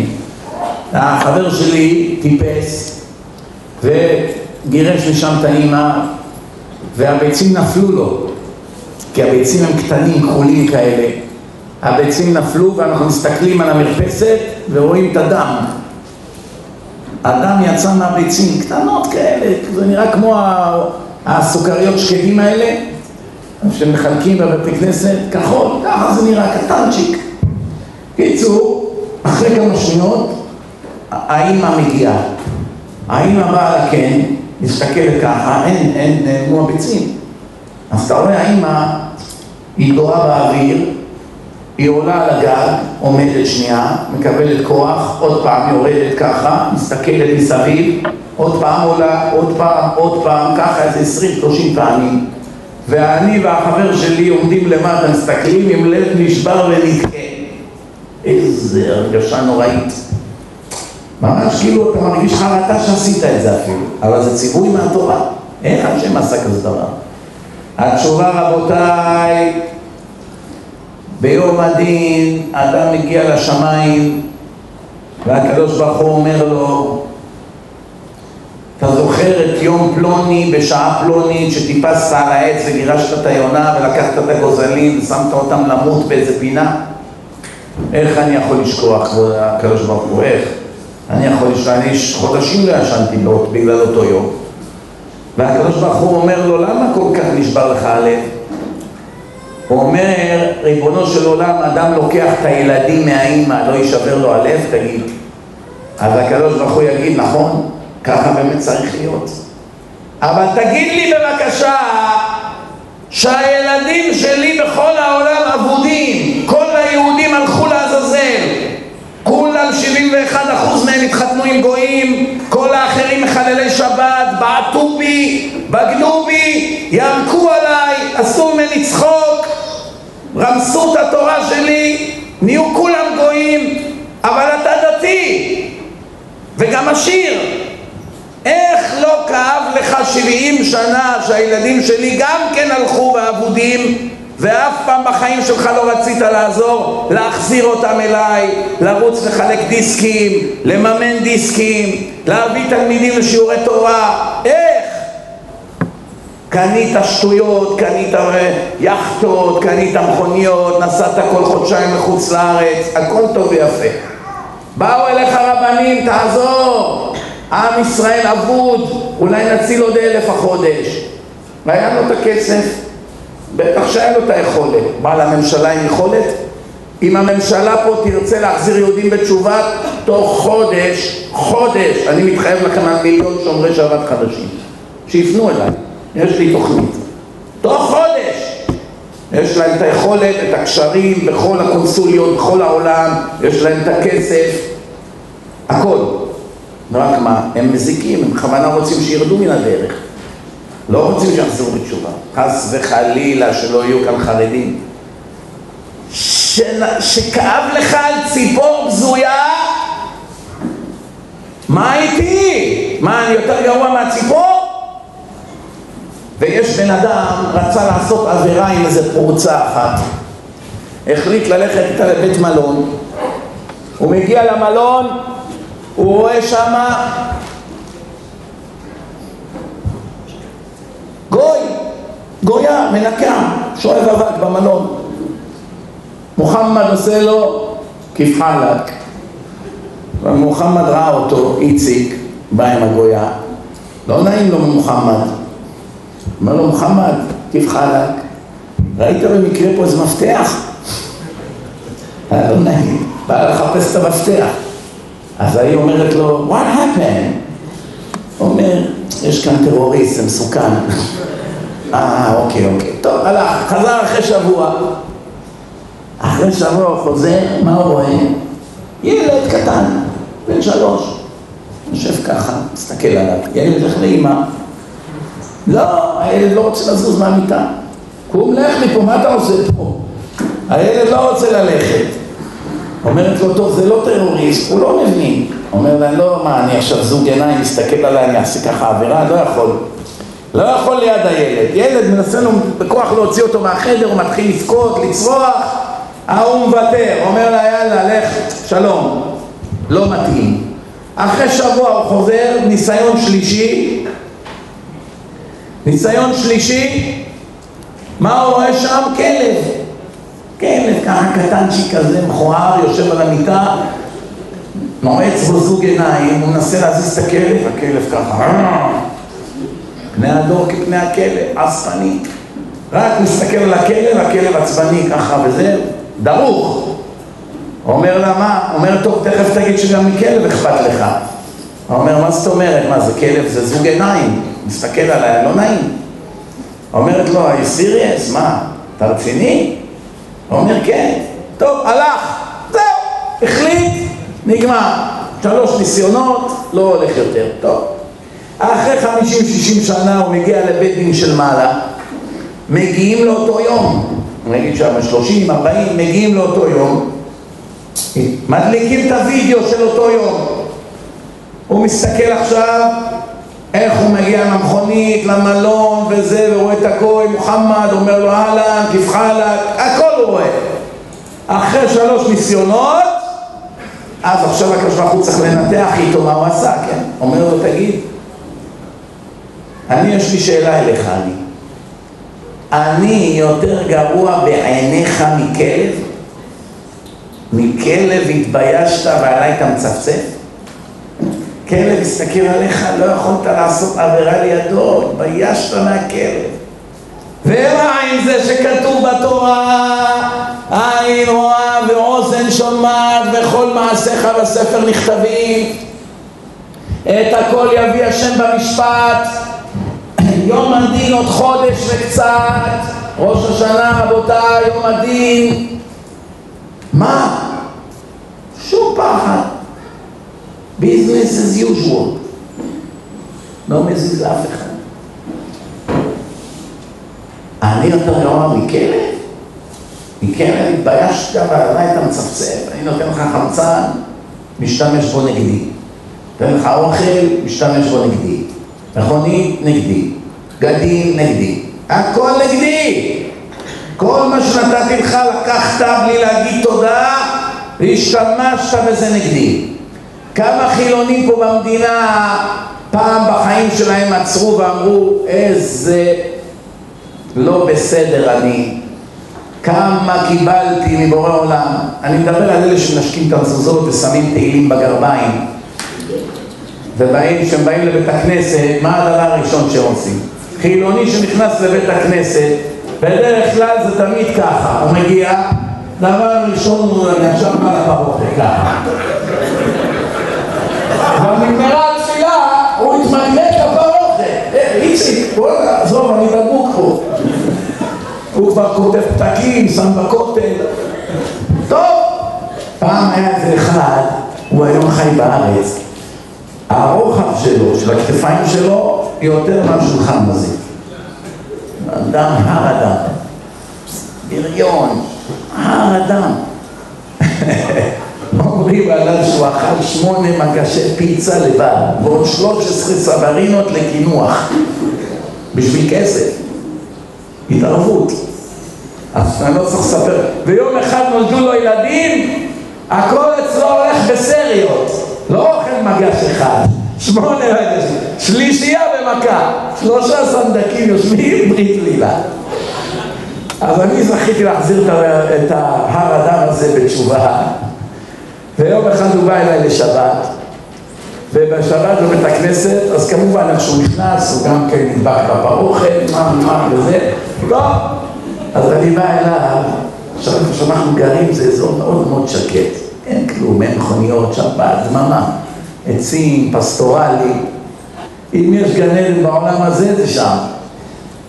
אז אני אומר לו, אתה שומע את הצעקות? תסתכל עליי, אין צעקות. אני אומר לו, מה, אתה לא שומע? תקשיב טוב. לא שומע כלום. אמרתי לו, התורה זועקת. Don't kiss me, listen to me. אל תנשק אותי, שמע בקולי עדיף. עזוב אותנו, מה, מה, וואו, ראית שמביאים עכשיו שיש בר מצווה? איזה... התורה זה השורה שיר, עוד שתי דקות נכנסים למכונית, נוסעים לים, בשבת. איזה בושות. זה הבעיה, רבותיי, בורות. אנשים בורים לא יודעים מה זה יהדות, לא יודעים מה זה יום הדין, לא יודעים את המחיר שהם ישלמו על כל חילול שבת. אני רוצה לסיים בהודעה, קודם כל יש לכם כרטיסים פה, כמו שראיתם, כל אחד יכול להמליץ לחברים לבוא לכאן ללמוד תורה, שזה טוב מאוד. ככל שתביאו יותר אנשים, יותר ברכה במקום, יותר תורה, יותר נשמות ניצלות. אבל יש עוד דבר, אנחנו פתחנו כאן ברמת בית שמש מרכז לתמיכה בבעלי תשובה, מרכז עולמי, יש כבר מקום, משפצים אותו, יש מחשבים, הכל מוכן, יש אנשים שיקבלו משכורת ויעבדו שם כדי לענות על כל קושייה, כל מענה, כל בעיה שיש לבעלי תשובה, אנשים שמתחזקים, מתקרבים אל הדת, צריכים ייעוץ בשידוכים, צריכים ייעוץ בחגים, צריכים מקום להתארח, צריכים תפילין ומזוזות, ברית מילה, מוהל כשר, בעיות עם ההורים, ההורים של האישה נגד הדת, כל מיני דברים וכולי. אז אנחנו פתחנו מרכז כזה, שכל אחד כזה, א', יוכל ללמוד עם מישהו, אפילו דרך הטלפון או בסקייפ. תוכל ללמוד. בצהריים, הפסקת צהריים, בערב, בבוקר, זה כבר טוב. דבר שני, כל קושייה שיש לך, כל קושייה שיש לך, יש לך למי לפנות. מספר הטלפון רבותיי, כמו שאתם רואים פה, 058-513-2627 כל אחד בבקשה לקחת לרגע את הטלפון שלו. רק תשלחו לשם אס.אם.אס אס.אם.אס או הודעת וואטסאפ, הם כבר קולטים, עם השם שלכם, הם קולטים אותך במערכת, אתה ברשימה, אתה כבר ממבר, כל פעם שיש לך נקודה, אתה מתקשר לשם, אתה צריך משהו, יש תמיד מי שיחזור אליך ויטפל לך בבעיה. מה אתה רוצה? בחינם. צריכים את זה. רק להחזיר אנשים בתשובה ולהוכיח להם שהתורה היא מן השמיים זה לא מספיק. צריך להמשיך לפחות לכמה חודשים לדחוף אותם קדימה. גם נשים? גם נשים, יש בחורות שידברו עם נשים. נשים ידברו עם נשים וגברים ידברו עם גברים. לא יהיה תפוס. גם אם יהיה תפוס, אתה משאיר הודעה, חוזרים אליך. כמו אצל הרופא. הרופא פעם ענה לך לטלפון? אבל הרופא הוא עדיין הרופא. דבר נוסף, כמו שאתם רואים כאן, הבאנו עכשיו, ברוך השם, אלפים רבים של USB דיסק און קי, flash drive זה נקרא באנגלית. יש כאן בסביבות האלף דקות של, אה, שעות, סליחה, של דרשות בעברית שנתתי במשך ה-22 שנה האחרונות בכל רחבי העולם, בכל הנושאים.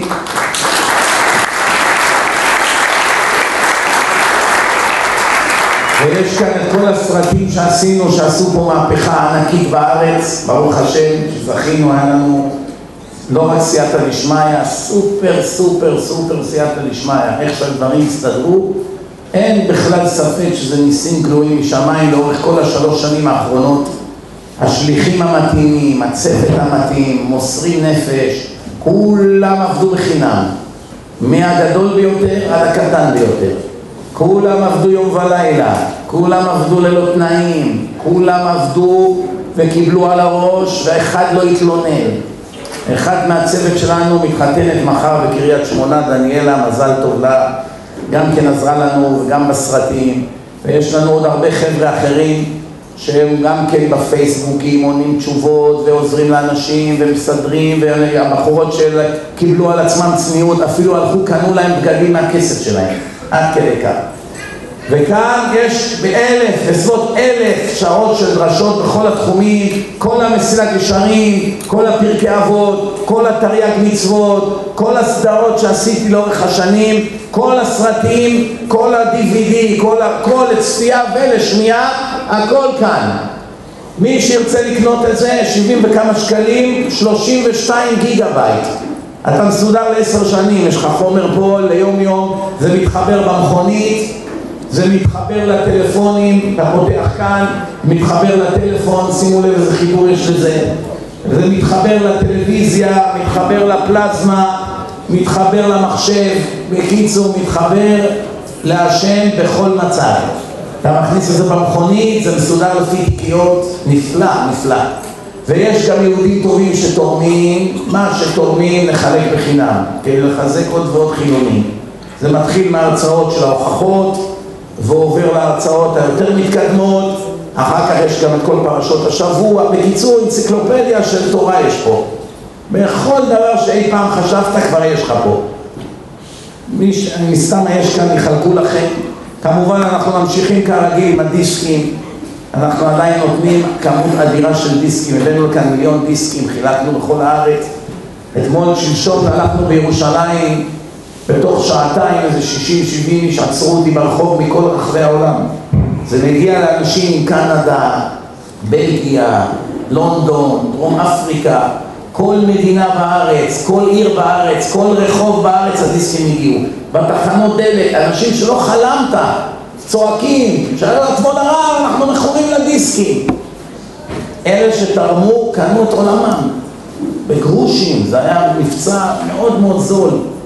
ביחס למחירים הרגילים. והיה כאן ממש מאות מתנדבים שחילקו את הדיסקים בכל פינה. ועד היום עדיין יש אנשים שיש להם עוד קופסאות.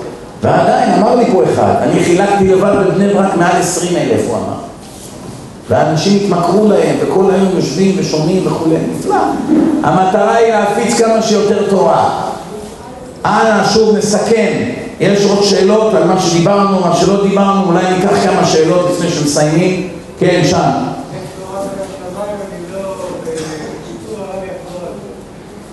אז זה עוד שעה בהדרשה עכשיו. התורה מן השמיים, תיקח מכאן את הסרט שלי, תורה ומדע, ותצפה בו. תורה ומדע, כן. טיפים לבעלי תשובה עם ההורים, שאלה טובה מאוד. בדרך כלל רוב ההורים נרתעים ונבהלים מאוד שהבן שלהם מתחיל להתחזק או הבת. במקום לשמוח ולרקוד נכנסים ללחץ. כיוון שזה כך, הבעלי תשובה קודם כל צריכים להיות פיקחים. לא כל דבר לרוץ לספר להורים. איפה היית? במקווה. איפה היית? בשיעור. איפה היית? בדרשה. איפה היית? בחברותא. לא כל דבר צריך לרוץ לספר. כמה שפחות, הרי זה משובח. דבר שני, לא להתחיל לכפות על ההורים. אתה רשע, אתה מחלל שבת, אתה לא מתבייש, אתה עובד בשבת, אין ברכה בכסף. עזוב אותם בשקט, הם לא כלי קיבול. במקום להגיד לו, אבא, למה אתה לא שומר? האמא, למה את מתלבשת ככה? זה במילא רוב הזמן לא יעזור. תגיד לו, אבא, תראה איזה דיסק, שמעתי, זה מדהים, אתה חייב לראות את זה. זהו. מה זה? משהו נפלא, תכלית החיים. תן לו לראות. הוא גם בן אדם, הוא גם יהודי. ברגע שהוא יראה, רוב הסיכויים שכבר הוא ישתף איתך פעולה וגם הוא בעצמו יחזור. זה קרה, משפחות שלמות חזרו מהדיסקים האלה. אבל לא ללחוץ עליהם ולא לריב איתם. למה? אחר כך החיים שלהם נהפכים לבלתי נסבלים. הם מרגישים שיש להם שוטר פה בבית, הם דואגים בקניות, כשר, לא כשר, בד"ץ, הוא כן יאכל, לא יאכל, נגעתי בטעות בכלי חלבי, עזוב אותם בשקט. לא טוב להיות יותר מדי פנאט עם ההורים שלא שומעים דרשות והם לא כלי קיבול. כמה שתלחץ עליהם יותר, הנזק יהיה יותר גדול. עזוב אותם למישהו אחר. נכון שכואב לך על ההורים שלך, אתה רוצה לראות אותם חוזרים בתשובה, ברור. אבל המציאות היא שאתה רק תרחיק אותם. תשאיר את זה למומחים.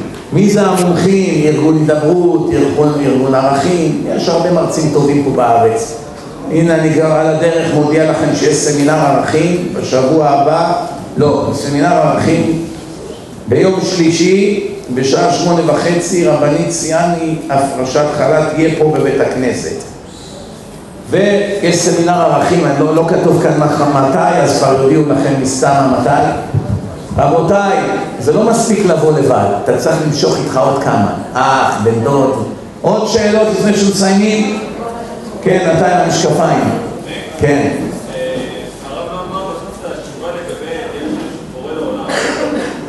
זה שיש בורא לעולם אמרתי, רואים מוח, כבר יודעים שהוא לא נברא לזה. עם התורה, אז נתתי, אנשים פה כבר, ברוך השם, בקיאים בחומר. הם נתנו את כל ההוכחות, ואני אמרתי שמשה לא יכול היה למכור כזה לוקש לעם שלם, בלתי אפשרי. מזה שמשה בא ואמר להם הכל, הם כולם הודו שזה באמת קרה להם. עוד שאלות לפני שמסיימים, כן, אתה...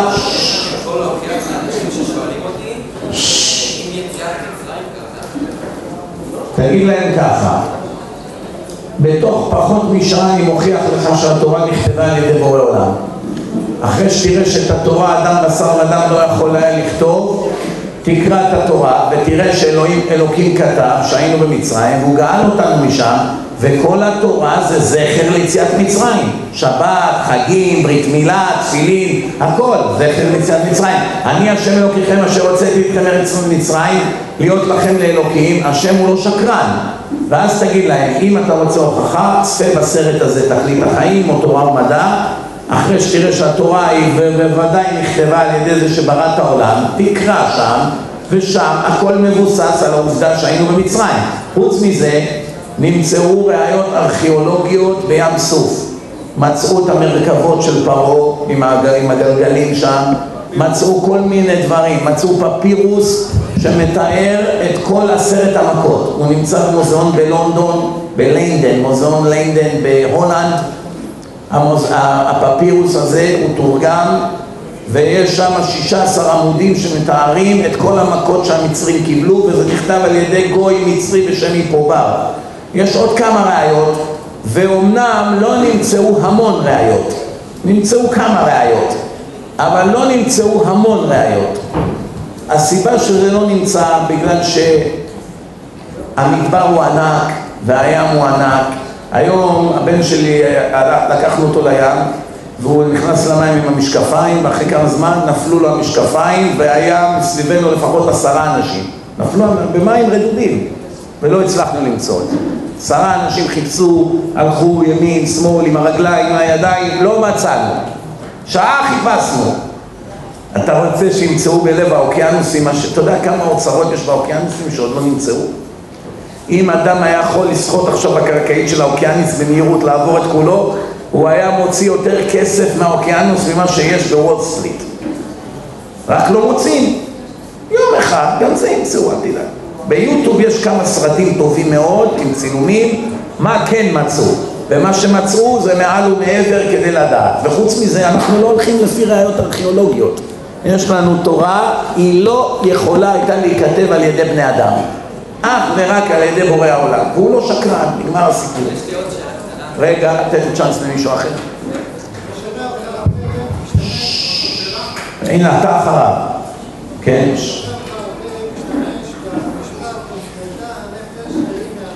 כן. שאלה טובה, הוא אומר, אני שומע אותך הרבה חוזר על המשפט הזה ונכרתה הנפש ההיא מישראל, פירוש הנשמה נקראת את מעם ישראל לנצח, מצד שני יש אמרה במסכת סנהדרין, כל ישראל יש להם חלק לעולם הבא, שנאמר ועמך כולם צדיקים לעולם ירשו ארץ נצר מאתיים מעשה ידיי להתפאר אז מצד אחד כתוב שכל ישראל יש להם חלק הבא, מצד שני כתוב רק על שבת לבד 12 פעמים כרת בתורה.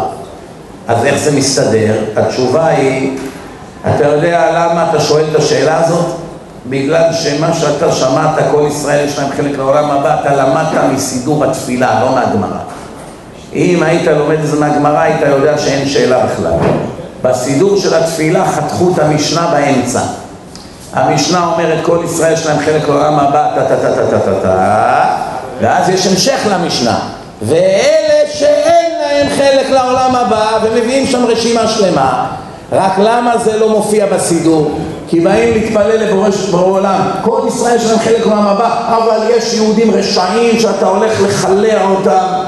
לא יכתבו את זה בסידור. סידור התפקיד שלו לעורר רחמים, לא קטרוג. לכן חתכו את זה הבנת? אבל באמרה המקורית יש יהודים שבמקור כל יהודי נולד עם כרטיס לעולם הבא אבל בכרטיס יש תנאים, מי שלא יעמוד בהם יפסיד את החלק שלו לעולם הבא. לצערנו הרב, כמו שזה נראה היום, אתה מדבר על לפחות 70 אחוז, מינימום. אתה שם בסוף.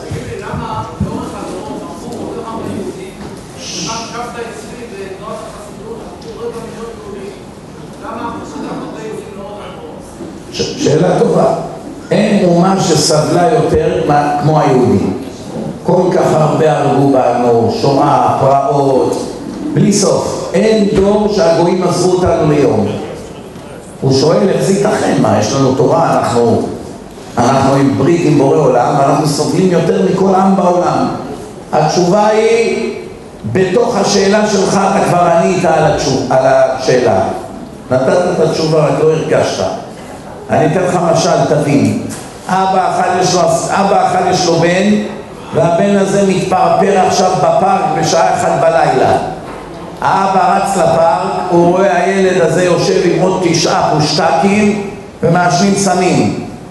מיד האבא רץ לבן שלו, מכניס לו ספירה מצלצלת, העיף לו כמעט את הראש, תופס אותו בשערות, מושך אותו לאוטו, מכניס לו איזה בעיטה על הדרך כנס לכאן, יא פלגמת פרחח, מכניס אותו, סוגר אותו בחדר, הוא צועק, אבא תוציא אותי, תשאר שם שבוע, אני לא מוציא אותך. האבא הזה אוהב את הבן שלו או שונא אותו? אם היה אומר לו, איציק, מה גרמת לך אתה לעשן? איזה קול אתה, איזה נאור אתה, תל אביבי טיפוסי הבן שלי, ראית איזה גזעי? וואו, אתה אפילו הקדמת אותי. רגע, רגע.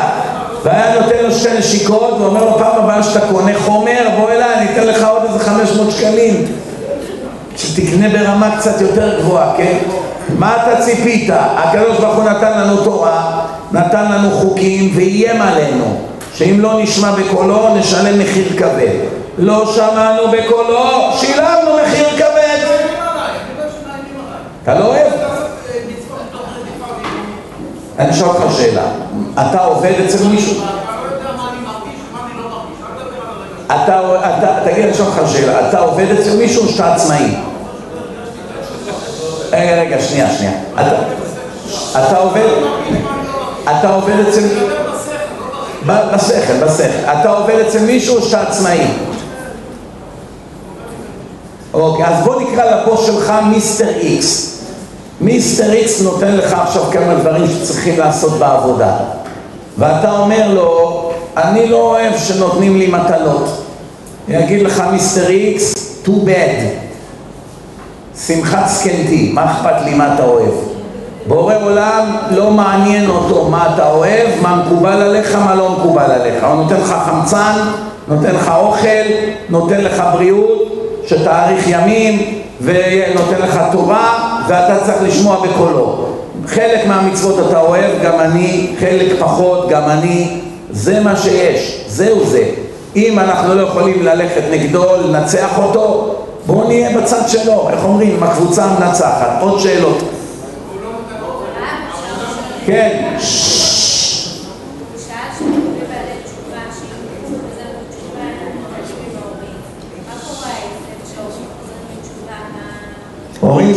בתשובה, תלוי באיזה גיל הילדים שלהם.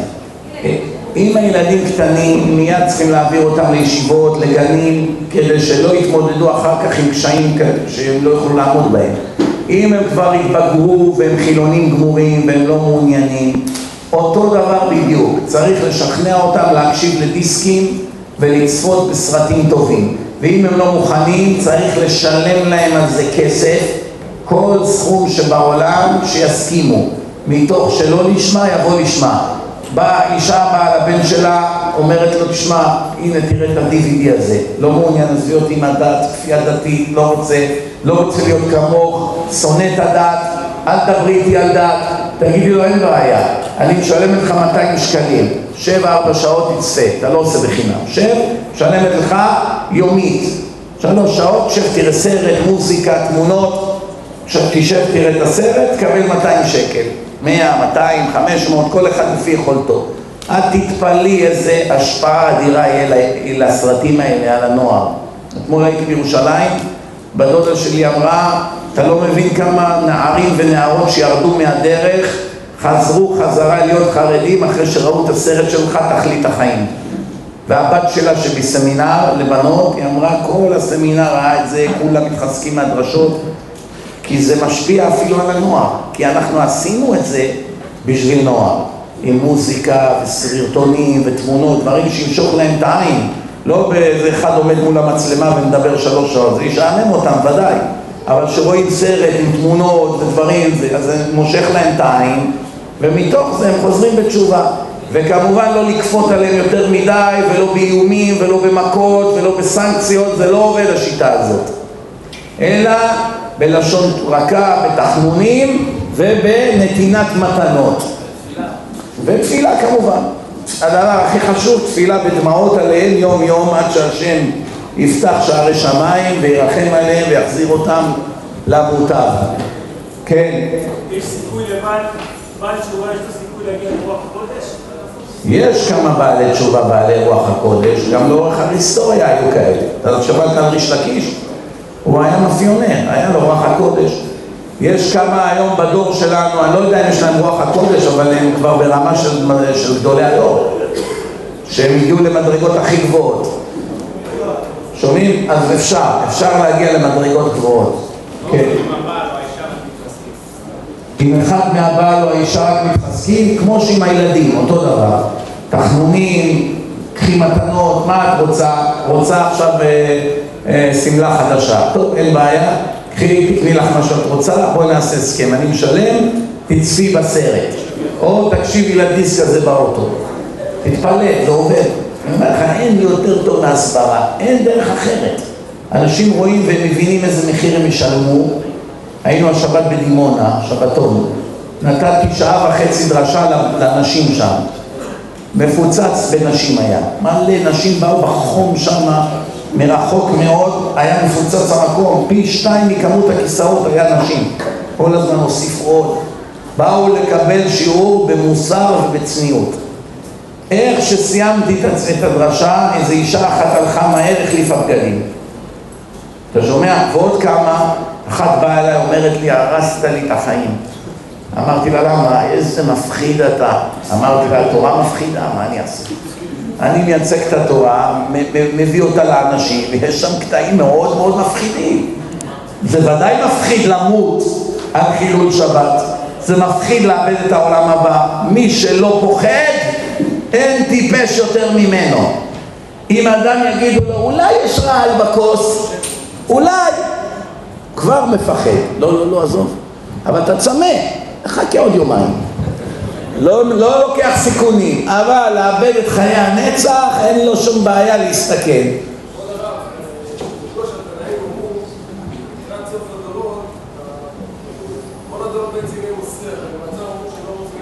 רבי שמעון בר יוחאי אמר את זה.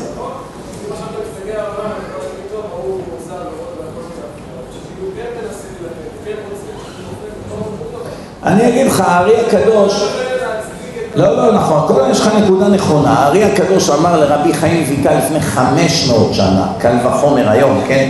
הוא אמר לו, אף על פי שהדור ירוד מאוד, הלוואי עלינו להיות מיליונית ממה שהיה בזמן הארי, כן? אבל הם ביחס לתנאים, ככה הוא דיבר. אף על פי שהדור ירוד מאוד, מעשה אחד קטן בדור הזה שקול כהרבה בדורות הקודמים. ואני אומר לך את אותו דבר על הדור שלנו לעומת הדור של הארי, זה ברור. אבל אם נתחיל לשחק במשחקי ניחומים ולחפש דברים להתנחם בהם, אף אחד מאיתנו לא יעבור בציון הסופי. כולנו ניכשל. אדם צריך לחשוב, אני לא מספיק בסדר עדיין. יש הרבה מקום לשיפור וכל הזמן להתקדם.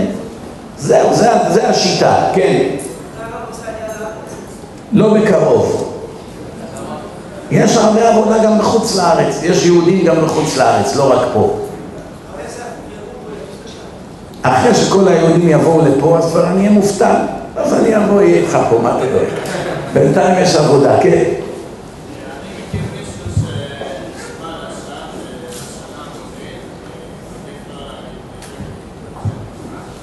בקושי אני שומע אותך.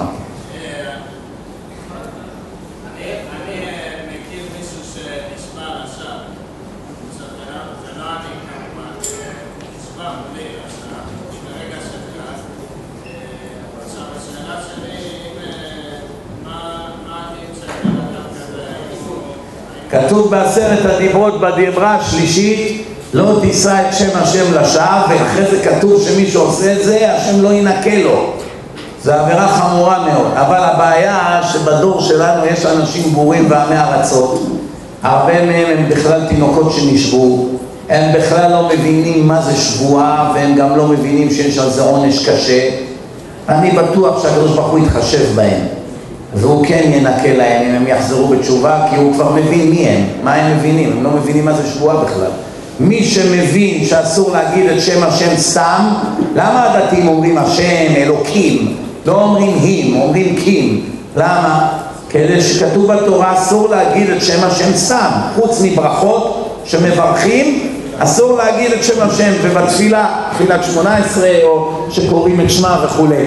אבל בשאר הדברים אומרים השם או אומרים אלוקים, למה? לא אומרים סתם את שם השם. יש כאלה, אני, וואו, הם רוצים להגיד אלוקים עשה לנו חסד. אז מה הם אומרים? אם, גם זה אסור, אפילו שיש לו כוונה טובה. הבנת? צריך להתרגל. אה, מי היה פה? למה זה? אתה יודע למה? למה? עכשיו אני חוזר בתשובה. אז אני אסביר לך משהו. כתוב, יפה שעה אחת של קורת רוח בעולם הבא מכל חיי העולם הזה. מצד שני כתוב ששעה אחת של תשובה ומעשים טובים פה כבר עדיפה על כל העולם הבא. מה הפשט? מה, פעם אומרים ככה, פעם הפוך? הפשט הוא שאדם שנמצא בעולם הזה שעה של חיים אתה יודע כמה הוא יכול להרוויח ברגע? יש אדם קונה עולמו ברגע אחד. מספיק שיש עליך ציצית לשעה, זה כל שנייה מצווה. ישבת בישיבה, למדת שעה תורה, חפץ חיים עשה חשבון, זה שישים אלף מצוות עשה דאורייתא. שעה.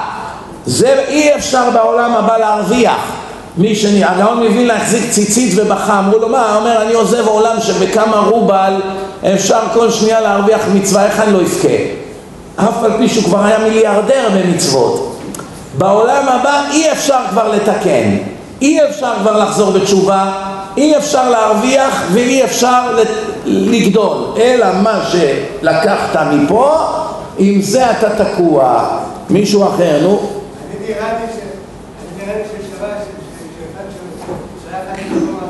לא על הטבע, פשוט להגיד תודה להשם. גם זה נכון, שאדם זוכה לחזור בתשובה, זה בוודאי דבר גדול. כן. שאלה כללית. כללית. יפה. למה בעצם היה צריך את תורת השמיר כדי שלפחות באבן כמה פעמים במקום להמציא את הלב? לא, לא. אני אסביר לך מה הנקודה. כל דור היה לו את הכלים שלו. כלים שיש היום לא היה לפני מאה שנה, כלים של מאה שנה לא היה לפני 200 שנה, הדור כל הזמן הלך ומתפתח. הקדוש ברוך הוא נתן לטכנולוגיה להתפתח לפי מה שהוא רצה. זה לא חשוב שלמה המלך חכם או לא חכם, זה לא משנה. ביום שהשם החליט שיגלו גלי רדיו, הוא החליט אז גילו גלי רדיו. ביום שהשם החליט שיגלו איזה תרופה למחלה מסוימת, אז הוא נתן את זה לעולם. זה לא שייך, אנשים חכמים גם היו לפני, והשם מנע מהם למצוא את התרופה. וחוץ מזה, מה רע בתולעת שמיר? אם זה עושה בדיוק את אותו עבודה כמו הלייזר, ויש לך את זה, וזה פחות מסובך, ופחות צריך מכשירים יקרים, אז מה רע בזה? אז אדרבה, אתה רואה שעם התולעת הזאת חתכו אבנים ענקיים, שאפילו היום עם לייזר אי אפשר לחתוך. לך תראה מתחת לכותל איזה אבן יש. אולי אני יודע זה 15-20 מטר רוחב. וזה מטר וחצי גובה ועוד איזה מטר ומשהו עומק. היום עם שלוש ארבע סמי טריילרים אי אפשר להרים כזו אבן. אי אפשר. אי אפשר, תסתכל בתוך הכותל, תסתכל בקשתות בתוך הכותל, כשאתה הולך בצד שמאל, תלך בפנים לקשתות, לא תאמין, תראה, אני אתמול הסתכלתי, כשהיינו בירושלים, הסתכלתי על הקשתות בתוך המנהרה, בנו אותם, אתה יודע, יש לבנים, הענקיות הן יותר גדולות ממקרר פי שתיים, קח מקרר גדול, תכפיל אותו פי שתיים, האבן היא מסוטטת בצורת קשת. איך האבן לשם? איך שמו אותה? עכשיו, עכשיו אתה בונה קשת, שם לבנה, שם על זה עוד לבנה, שם על זה עוד לבנה, כל לבנה בגודל של מקרר או שניים. אבל אתה צריך לעשות את זה שזה יתאים וייצור צורה מושלמת של קשתות. אבל עכשיו שאתה בא לשים את האבן שנכנסת בתקרה, איך היא לא נפלה להם על הראש? מה החזיק אותה שם? אלף איש לא יכולים להחזיק כזו אבן במשקל שלה. זה ניסים גמורים. איך, איך עשו כאלה דברים לפני אלפיים שנה, שלושת אלפים שנה? זה פלא פלאים. אתה רואה איך בנו פירמידות, איך העלו את הלבנים לקצה הפירמידות. כל מה שיש היום, כמעט הכל גם היה אז. רק אז היה הרבה יותר חוכמה מהיום. אתה יודע למה? היום בן אדם רוצה לעשות תרגיל פשוט במתמטיקה, הוא מחפש שעה את המחשב. שעה. באמריקה התייאשו כבר. בבחינות למתמטיקה נותנים לתלמידים להשתמש במחשבי כיס. לא מצפים ממך לדעת לוח הכפל. כמעט ואין אמריקאי שיודע את לוח הכפל מהילדים. הכל מחשבים מגיל אפס. למה? אומרים לכולם כבר יש מחשב, מה, מה זה משנה אם ידעו בעל פה או לא? שים לב. אז כיוון שהמוח שלהם הוא לא חושב בכלל, הכל מחשבים, הכל המחשב עושה בשבילך, הכל, כל, הכל, הכל עושים בשבילך, אתה לא מפעיל את המוח. הם לא יושבים לומדים גמרא עשר שעות ביום והמוח שלהם מעלה עשן. אז ממילא המוח מתנוון, הזיכרון נדפק, הכל לא עובד. אבל תסתכל, תראה, יש גמרות רבי עקיבא איגר, לפני 150 שנה. אתה לא תאמין, תראה את הגמרא הזאת. הוא כותב בצד הגאות, סוגיה זו מופיעה בש"ס שש פעמים, ואז הוא כותב לעצמו, בזמן שהוא למד, עם, עם, עם נוצה, בצד, בעמוד זה, בעמוד זה, במסכת זה, בעמוד זה, הוא כותב לו בצד, זאת אומרת, בזמן שהוא למד את כל הגמרא, הוא לא היה צריך דיסק תורני לחפש, שהדיסק יסרוק, הכל היה לו בראש, הוא ידע כל דף, הכל היה מצולם אצלו, הוא ידע כל פרק, הוא ידע כל שורה, כל מה שהוא למד הוא סימן לעצמו בצד כמה פעמים זה מופיע ואיפה. אתה מבין? וזה גם בדור שלנו היה חכם עובדיה, יש היום כמה רבנים צעירים עם מוח של מחשב, זוכרים כל דבר ודבר. זה, אתה רואה, זה אתה לא מוצא כמעט בכלל בעולם החילוני. אתה לא מוצא. אתה מכיר איזה שופט בבית משפט שיודע אלפי ספרים בעל פה? עשו סרט על הרב עובדיה. עשו סרט בטלוויזיה החילונית. יש קטע שם שאני זוכר אותו טוב. הביאו איזה פרופסור עיראקי חילוני וראיינו אותו והחילוני, הפרופסור העיראקי הזה מספר שהוא בא פעם אחת לבית של הרב עובדיה והרב עובדיה היה לו מצב רוח באותו יום ואמר לו לעיראקי החילוני אתה תבחר מהבית שלי איזה ספר שאתה רוצה ותפתח באיזה דף שאתה רוצה ואני אגיד לך מה כתוב שם. בלי להסתכל. הוא מעיד החילוני הזה, הפרופסור עיראקי שהוא הלך סתם לאחד החדרים, התלבט, שלף איזה ספר שאף אחד בחיים לא שמע עליו. שאל היום אנשים, אף אחד לא שמע על הספר הזה בכלל. שלף אותו מתוך ארבעים אלף ספרים, עכשיו ספרו את הספרים, הופכים את הבית שלו למוזיאון, אתה יודע, הם לא מוכרים את זה בסוף. זה הולך להיות מוזיאון, ספרו את הספרים, ארבעים, אתה יודע, הרב עובדיה הוריש את כל הספרים שלו לבן הצעיר שלו, משה. אתה יודע כמה כסף זה? על הנייר, המשה הזה יכול לעבור את ביל גייטס, הרב משה. בעוד חמישים שנה כל ספר יהיה שווה עשר מיליון דולר ומעלה. כפול ארבעים אלף, תעשה לבד את החשבון. כי יש הרבה ספרים עם הגאות של הרב עובדיה. ספר של החתם סופר נמכר ב-1.4 מיליון דולר, ספר קטן שהוא היה בכתב ידו, זה שקנה את זה, פירק את זה לדפים, באותו יום הכפיל את הכסף לשלוש מיליון. זאת אומרת, מכרו דפים של החתן סופר, שזה לפני 200 שנה, בשלושה מיליון דולר לספר. תכפיל את זה ב-40 אלף, מה יהיה? לנכדים שלו. אין סוף של כסף. הכיסא של הרב עובדיה, מאה אלף שקל, מחיר התחלתי, זה יגיע גם למיליוני שקלים, אל תדאג. המקל שהוא השתמש בו שווה כבר עשרות אלפים. הקופסה של הטבק, אלפי דולרים. אה, איזה, איזה, איזה חולצה שהייתה לו, כל דבר שהוא נגע בו, ישן עליו, ישב עליו, שווה מיליונים. הבנת מה זה תלמיד חכם? צדיקים גדולים במותם יותר מבחייהם. אז העיראקי הזה העיד שהוא הביא את הספר הזה, פתח, אמר לו תתחיל שורה ראשונה, והעיראקי הזה אומר שכה אחיה, הבן אדם, ככה הוא אומר, לא אמר הרב, הבן אדם ציטט לי את כל העמוד בעל פה. זה בדור שלנו. ואני עכשיו מספר לכם עוד דקה סיפור אחרון ושולח אתכם לבתיכם אבל את הסיפור הזה היה שווה לכם לבוא הלילה לשמוע. יש איזו בחורה משכילה, בוגרת אוניברסיטה, היא באה הברית והתחילה לעבוד במשרד של נדל"ן. בעל המשרד נדל"ן זה איזה ידיד שלי אחד שאני כבר לפניה עוד זכיתי לקרב אותו, להחזיר אותו בתשובה, אז הוא כבר שומר שבת, וחבר טוב שלי, אחד שלום, היום הוא גר פה ברמת בית שמש, הוא גם היה עובד במשרד והוא היה מארגן שם שיעורי תורה. אני הייתי הולך ימי שישי ב-12 בצהריים עד שתיים, מוסר שם שיעורי הוכחות. לאט לאט היו מעל 40 סוכנים שם, ישראלים ו- וישראליות, כולם. כולם התחילו לחזור בתשובה, מנחה בערבית, תפילין, הבחורות באות בחצאיות, המשרד נהפך לבית כנסת. שמע טוב, כולם חילונים גמורים. תוך תקופה קצרה, מהפכה במשרד. יום אחד החלטנו לעשות להם שבתות, שבתון אצלי בבית במונסי. כולכם תבואו לשבת. כולם כמובן הסכימו, חוץ מהאקדמאית. היי סוסייטי, מה? מה, אני אבוא למקום של חרדים לשבת? לא, לא, זה לא בשבילי, אני לא, אני לא רגילה, אני לא... מה, אני אבוא, אני אצטרך לשמור שבת? לא, לא, לא, זה נגד ההשקפה שלי. אומרים לה כולם, נו, אל תהיי כזאת קשה, כולם הולכים, כל המשרד הולך, תבואי גם את. בקיצור, היא מגיעה אליי לשבת, היה לי אז שולחן ארוך, היא יושבת בצד של השולחן ואני בצד הזה.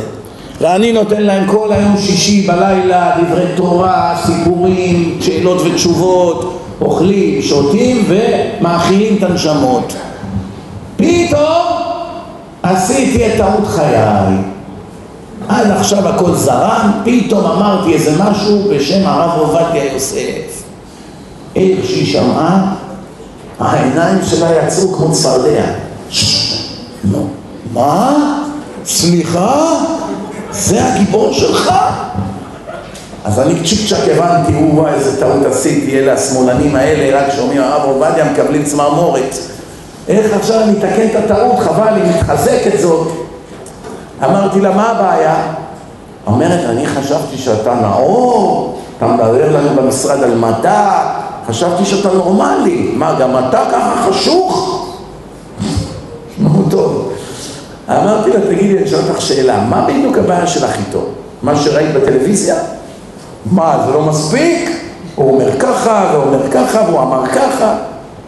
אמרתי לה, תגידי, אני שואל אותך שאלה, מי החילוני הכי מוצלח בעינייך? מודל לחיקוי. אמרה לי, הפרופסור אהרון ברק, נשיא הפקולטה למשפטים, בוגר הרווארד, לימד בהרווארד, כבר את כל הדקלום ידע. אמרתי, השתבח שמו נפלה לי ביד, זאת. בדיוק מה שהייתי צריך, היא אמרה. אמרתי לה, נפלא. אז את מסכימה שהוא החילוני הכי משכיל, נאור? כן. אמרתי לה, תגידי, אם אני אבוא לשופט ברק ואני אשאל אותו איזה שאלה על איזה ויכוח בין שכנים על דיני ממונות, והוא צריך לפסוק לי מה בית המשפט יפסוק במקרה כזה, מי חייב למי, כן? אם אני אגיד לו, תגיד לי על הדרך, עכשיו את כל האלף שנה האחרונות, כל המשפטים בעולם שהיו בנושא הזה, כל הפסקים של כל השופטים בעל פה, הוא יוכל להגיד לי? היא אומרת לי, מה פתאום? בשביל זה יש ארכיון. עד לא מזמן הארכיון היה בספרים, עכשיו זה כבר ממוחשב. הוא בא למחשב והוא מוצא את כל הפסקי דין. אמרתי לה, טוב מאוד, בואי, בואי, אמרתי לה, בואי. היא באה, עכשיו כל הספרים היו ככה בצד ימין. אמרתי לה, את רואה את הסדרת ספרים האדומה הזאת? כן. תשלפי איזה ספר שאת רוצה. היא מסתכלת, שולפת. תפתחי איפה שאת רוצה. פתחה.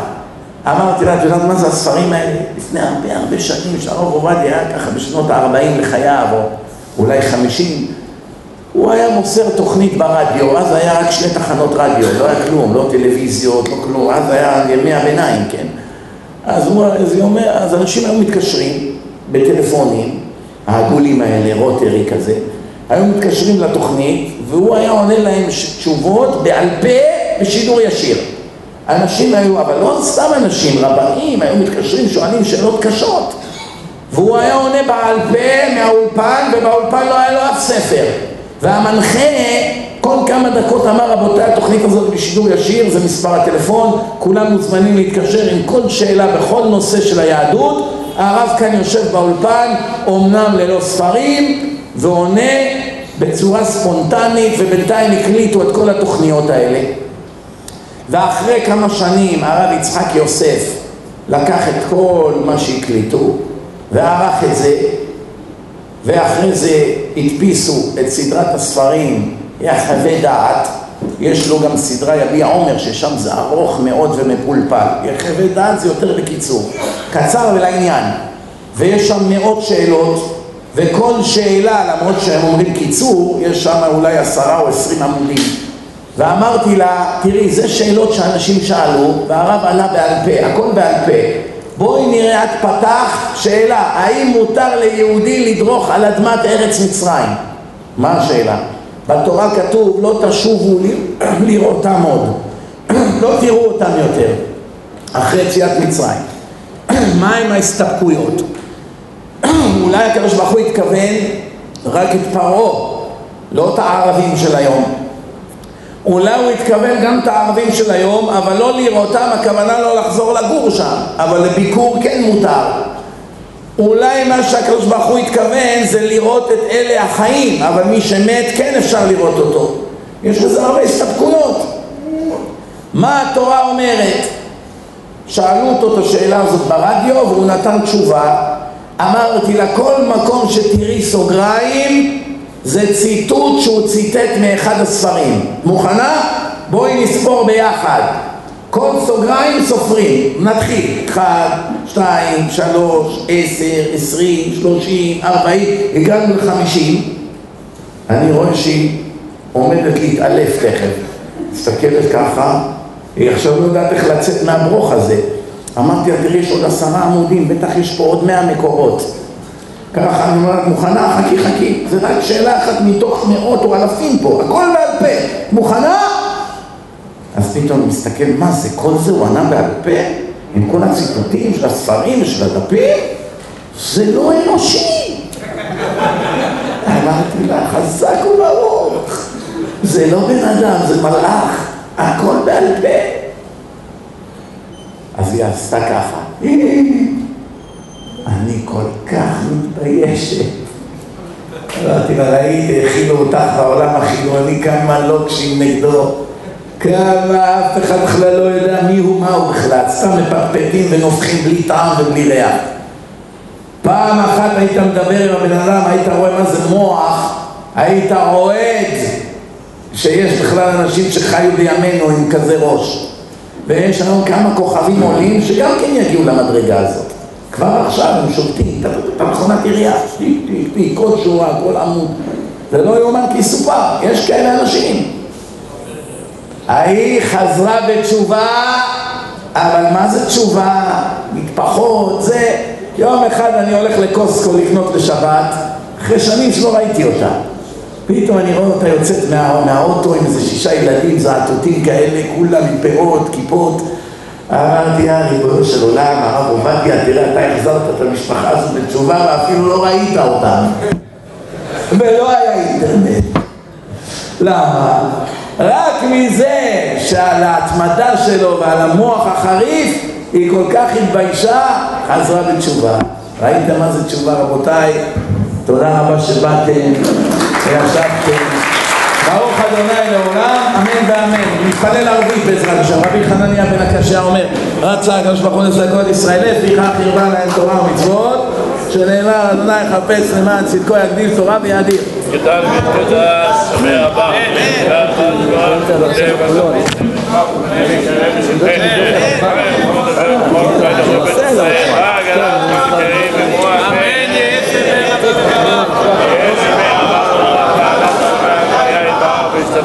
צלם, נו, מהר, למה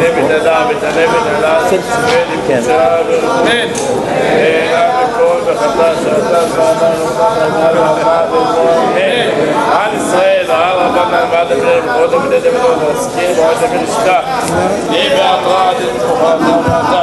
יהי לנו ברוך הוא חנן וחנן וחנן ותודה מערכת תמונת הרעה של אמן.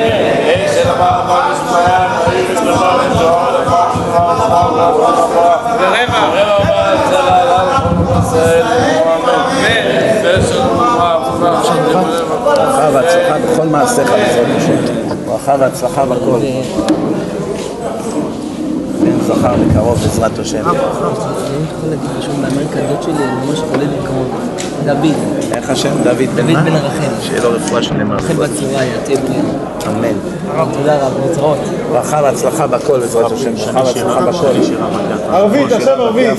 רפואה שלמה והצלחה. ערבית. גיל ותאהבי שם.